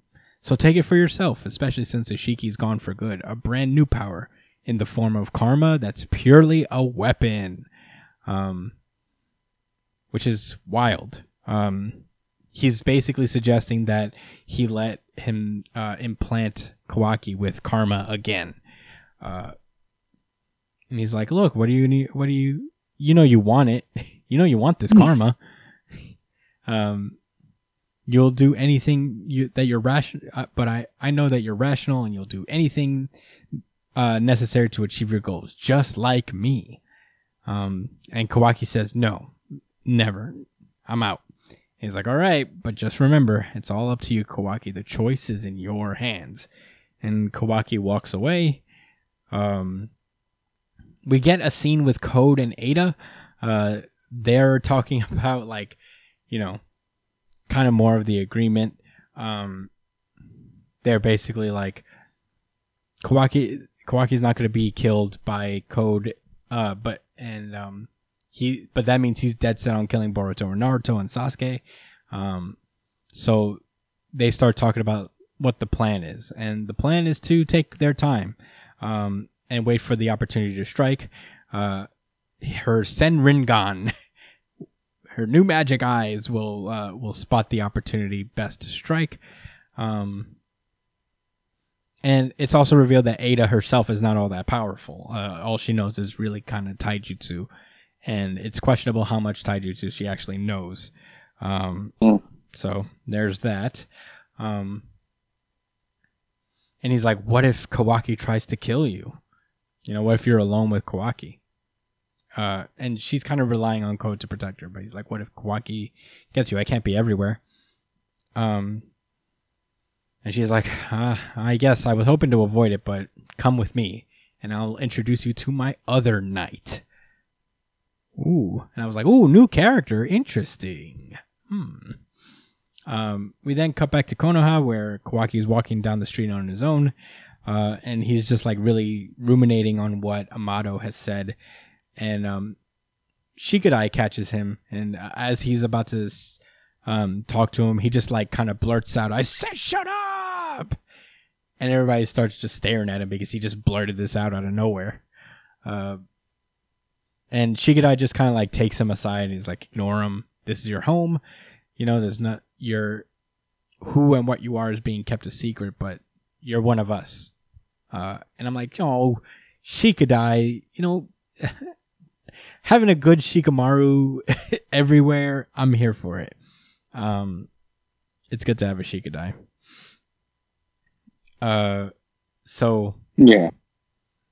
We cut back to Amato, who's just clickety click click clacking on his keyboard because they have computers in this verse now, and uh, Here they have electricity. yeah, uh, and she's basic. The assistant girl is like, "So about Kawaki's karma, what do you mean by that?"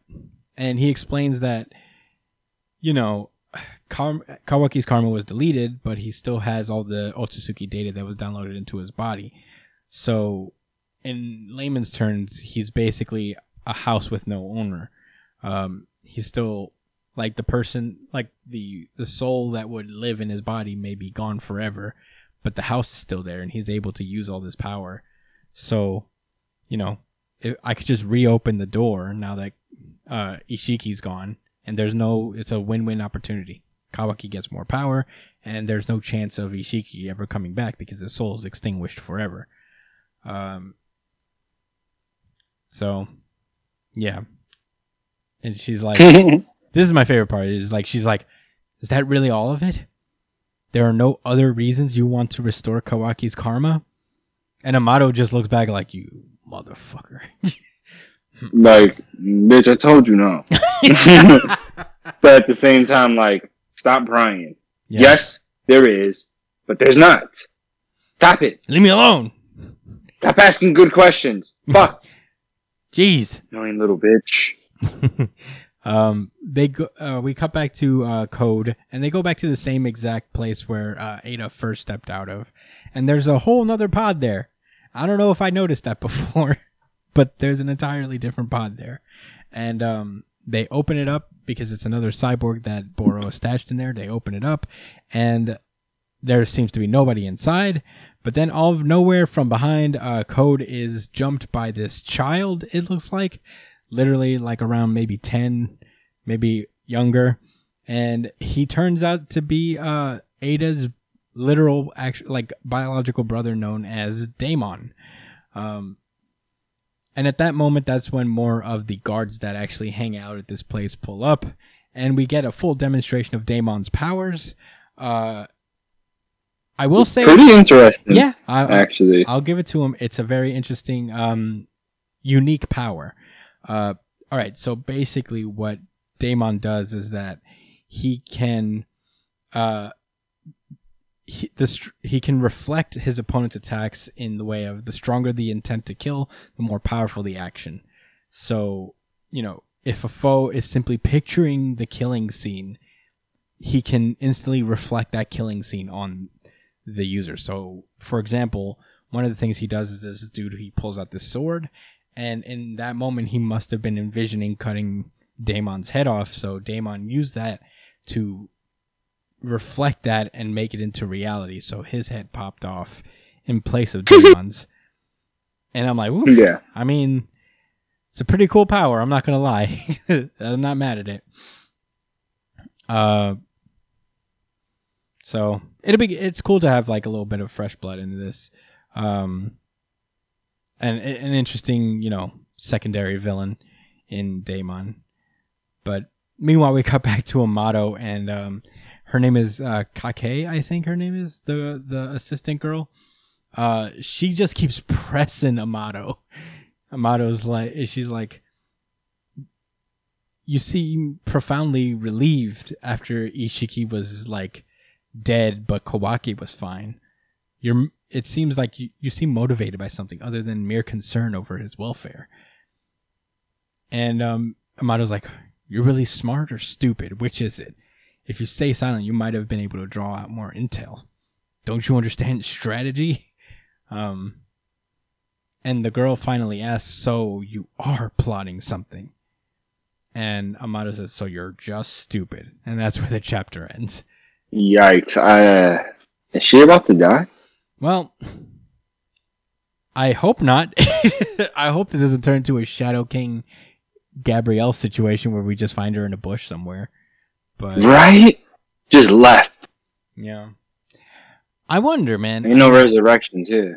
I mean, I'm not going to say this is like a crazy twist because, you know, there was always the possibility of Amato heel turning. Um, but I, he's more of a developed character than he was initially, so I am more fascinated to see, like, what is his plan? Mm-hmm. Because I don't think he likes the Otsutsuki. I don't think he's particularly fond of them. I think he's trying to give himself power. That's the only thing I can think of. Like, what more does he want? You know? Yeah. I think because he knows that the other people want. Yo, he already said like, bro, if Code comes to me, he's gonna kill me, Yeah. and I'm gonna tell him everything. Yeah. Like, so I, don't know. It's interesting. I don't think he's just some bad guy. I think there's more nuance to it. yeah. I I hope there is anyway. if you follow the logic, I guess it's um, you know, code is not a vessel, so he doesn't seem to have any interest in code. Boruto has Momoshiki in it, which makes him super dangerous, but Kawaki, it has the potential to have karma without an Otsutsuki possession possible, which I wonder. I, I, I, I like that's probably why he has the vested interest in him is that there's something specifically about Kawaki that he can exploit. Um, Hmm. but yeah, this was a really interesting chapter. Uh, I mean, Kawaki was chosen to be the vessel for this dude, so it would make sense that you know he uh, considers Kawaki a more interesting subject compared to his other creations. You know, Yeah. Sure. this is a body fit for a god, essentially. well, he's got like all of the Yeah. strengths and none of the weaknesses of a usual victim of karma. Because the whole point of the karma is like so the eventually you know Otsutsuki will take them over. He doesn't have that possibility anymore, but he still can have all the power that comes with it. Um, so that's an interesting thought, I guess. Uh, to what end? I don't know. Who is this guy really? I don't know. I think Amato's goal is probably to resurrect his daughter with a perfect body, essentially, right? Oh shit. That's interesting. because he he- he's keeping um what's her name locked up uh for a reason you know like there's probably some transference that he could do Ada? like he's probably planning to do the same thing that they're planning to do with boruto to code with kawaki to his daughter so could be something like that That makes sense, I guess. Um, yeah. I mean, I don't, I, I can't even begin to tell, but I did enjoy this chapter. Um, dude boruto's been great recently i fucking love boruto nowadays it's been good. it's just it's just really interesting the way that they what that they've been going about the story and they're they're making things happen in a compelling way you know? It's not like oh naruto's just not here anymore. This is this is boruto's show. Naruto isn't going to do anything here. Like they build up to to that to naruto being playing less of a prominent role you know? Like yeah. they take their time and they set things up and that's what you really need with a sequel series you know like most sequel series like especially if they're focusing on new characters they like shove away all the old people and be like no fuck that shit We're- th- th- it's the new guys now but boruto has been doing a really good job at making the new guy like making the new guys earn their place in the story you know Yeah. Um, well, I'm interested, and that's all I got to say about Boruto, really. Um, you guys ready to move onward? Yeah Mhm. Let's randomize. Dragon Ball Super. Uh, this is Dragon Ball Super chapter 73 Goku versus Granola. This is a big action chapter. Um, Granola and Goku are just like fighting throughout the planet. Goku's in Super Saiyan Blue. Um, and he's having a rough time against Granola. Um, but you know, Goku's holding his own. He even like pulls out Ultra Instinct after a time, but he can't hold it for very long while also maintaining his blue form. Um, so yeah, they they continue fighting it out. Granola is clearly like kind of like not not like absolutely Rapple stopping Goku, but he's he's causing a huge amount of trouble for him um, to the point where Goku has to retreat for a minute, uh, and he teleports Yeah. right next to Vegeta. Um, and Vegeta explains like, I actually know who this guy is. Um, he's uh he's part of this old tribe in this area with right eyes specialized for sniping, and uh, Frieza once ordered us to destroy this entire race of people. So you know, he might be the final remnant of these people that we eliminated a while back, and um, Damn. uh, not great. um, and Goku's like, "Whoa, oh, well, now that now everything makes sense." Um, do we try to convince him that Saiyans aren't the bad guys? It's like I don't think he would care right now. So really, the plan now is to beat him and then explain to him that you know Saiyans aren't terrible. So Goku pulls up to Granola in his Ultra Instinct form, which kind of uh, And what color is that? white.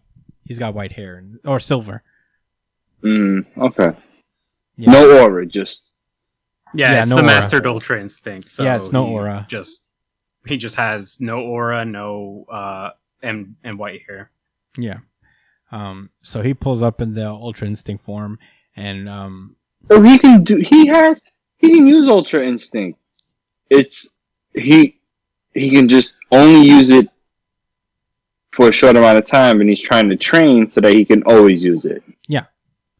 Like this, Okay. this is uh the perfected Ultra Instinct, but he can't maintain it. Obviously, he's only achieved it in in short bursts uh, ever since the Tournament of Power. So Yeah, when he fought against Jiren, right? Who is the god of all of everything? no, he's just this alien dude. Uh, But he's super duper strong. Once Yeah. I'm done with the show, I'll do it. yeah. Well, uh, in any case, Goku pulls up and starts like beating up Granola. Um, and Granola's like, ah, fuck. This Ultra Instinct hits different. Uh, it sure does. yeah. Uh, and he seems to be actually struggling. Uh, he he gets like his himself beat up a little bit, and Goku and Vegeta's like, over already. Damn, looks like Kakarot beat him again. And um, then Vegeta notices that despite the fact that Granola is getting his ass beat, uh, his power hasn't really dropped as much as it should have. Um, so Vegeta like just turns around, and at that point, that's when Goku pulls up his like, "You're really strong, dude. How'd you tr- how you train to get this? How'd you train to get this strong?" Um, Anything about that? yeah, and Uh, I didn't. uh, guess what, buddy? I cheated. Um, I paid to win. and Granola's like, "Looks like I underestimated you, Saiyans." And Goku's like, "Hey, I mean, we can call it quits right now and just walk away, and we could be friends like I do with all my enemies. We could be best buds." Word. It's mad lit, bro. Come on. Yeah, and Granola's like, You're not hearing me right, Saiyan. When did I say I've lost? All I said was that you're I made the mistake of underestimating you. I shouldn't have split my power at the start. And Mm. it turns out that wasn't Granola after all. It was a shadow clone, essentially. Genjutsu Yeah. is like, I made a clone because I can do that. And it was only half of my power. Man. Now it's fully back to me. So it's time to double whoop your ass. Yep. Yeah. No? And that's, Yeah. that's what happens. He pulls up and he one inch punches Goku so fucking hard uh, that he sends him flying ha- like two football fields away. uh, and he's like, I decided to have a fight clone, uh, a clone fight you so I could save my strength for Frieza. And in the case, it managed to kill some time. it's time this time it's time to finish you. That's when Vegeta pulls up, and uh, honestly, pretty funny. Vegeta's like, hmm, "I'm your opponent now," and um, Vegeta's like, uh, like, "I'm not picky. I'll kill whoever dies first. You know, whoever wants to die first, I don't care." Uh, and Vegeta just spits at the ground. He's like, "Die? Why don't you?" Go on, join the rest of your tribe. And Granola's like, yeah, he's real greasy about it. I was like, dang, Vegeta. yeah, he goes, Yeah, basically Vegeta pulled the no you card. The reverse the reverse card in Uno. hey, you die. No, you. And he got tight. He's like, "What did you say?" And he's like, "If you're so intent of killing off every last Saiyan, then I'll have to, then I'll use all I have to put you in the ground." That the tribe that's about to go extinct is the Cerealians. And that's where the chapter ends. Vegeta talks major shit.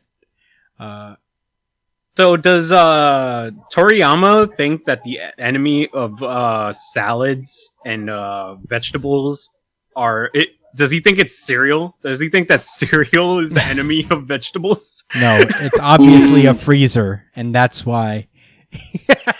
no, that's not true because they're frozen vegetables. No, you use a freezer to preserve vegetables. Yeah, but they're not as good. You're supposed to be fresh. Well, yeah, those are like I don't know what the difference is between like pro- are they processed in any way frozen vegetables because you're not supposed to put like veggies you You don't want to freeze or heat them. Veggies want to be alive and well. That's yeah, the point. in theory, yeah.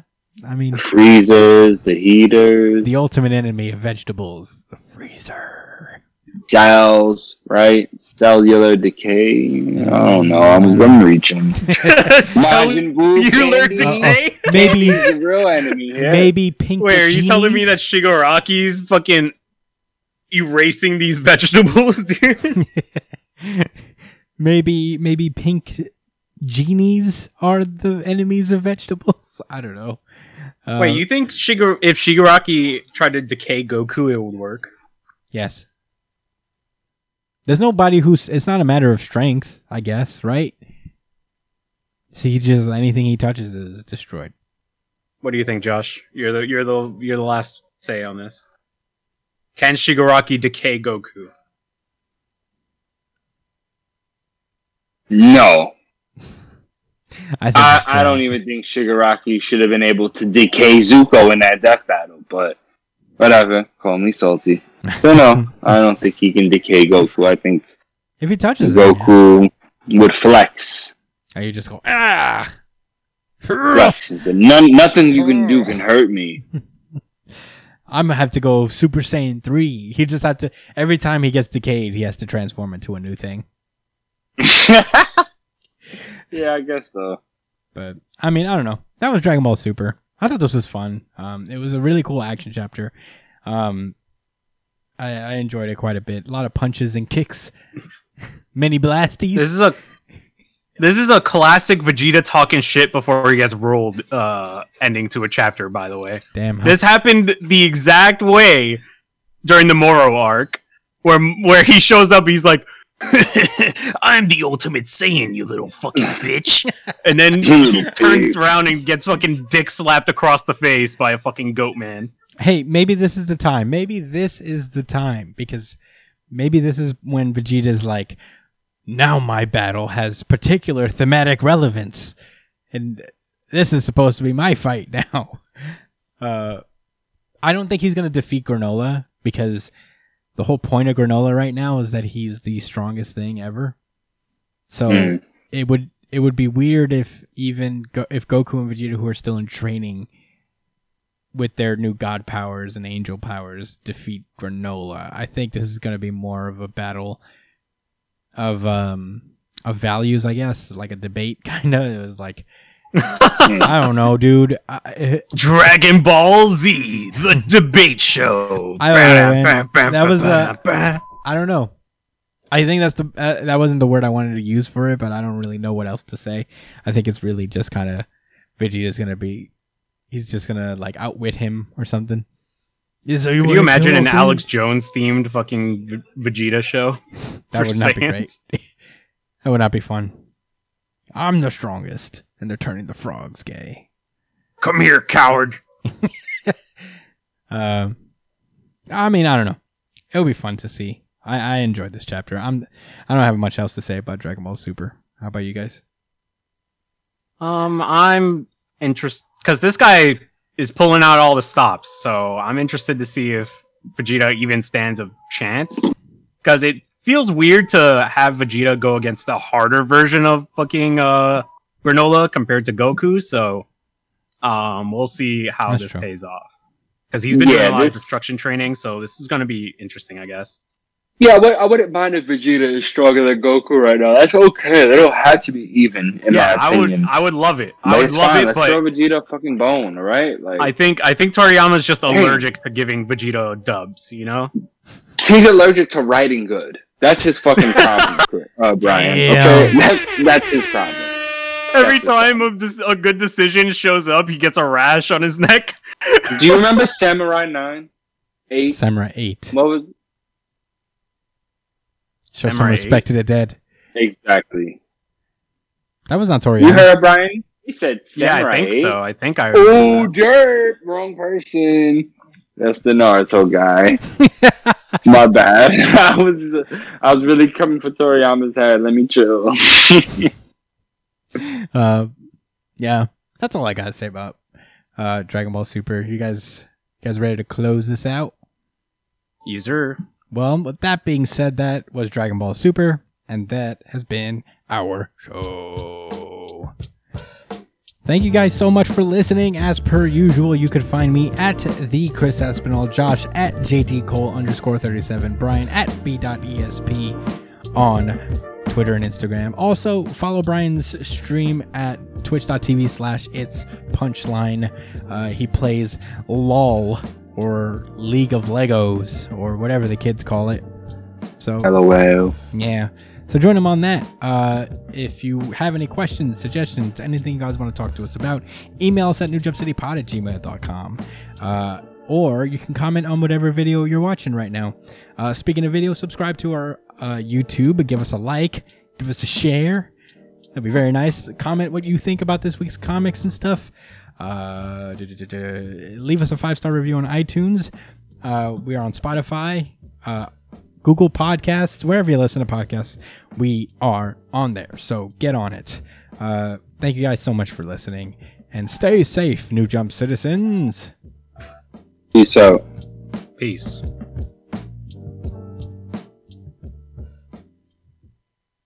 PK Fire!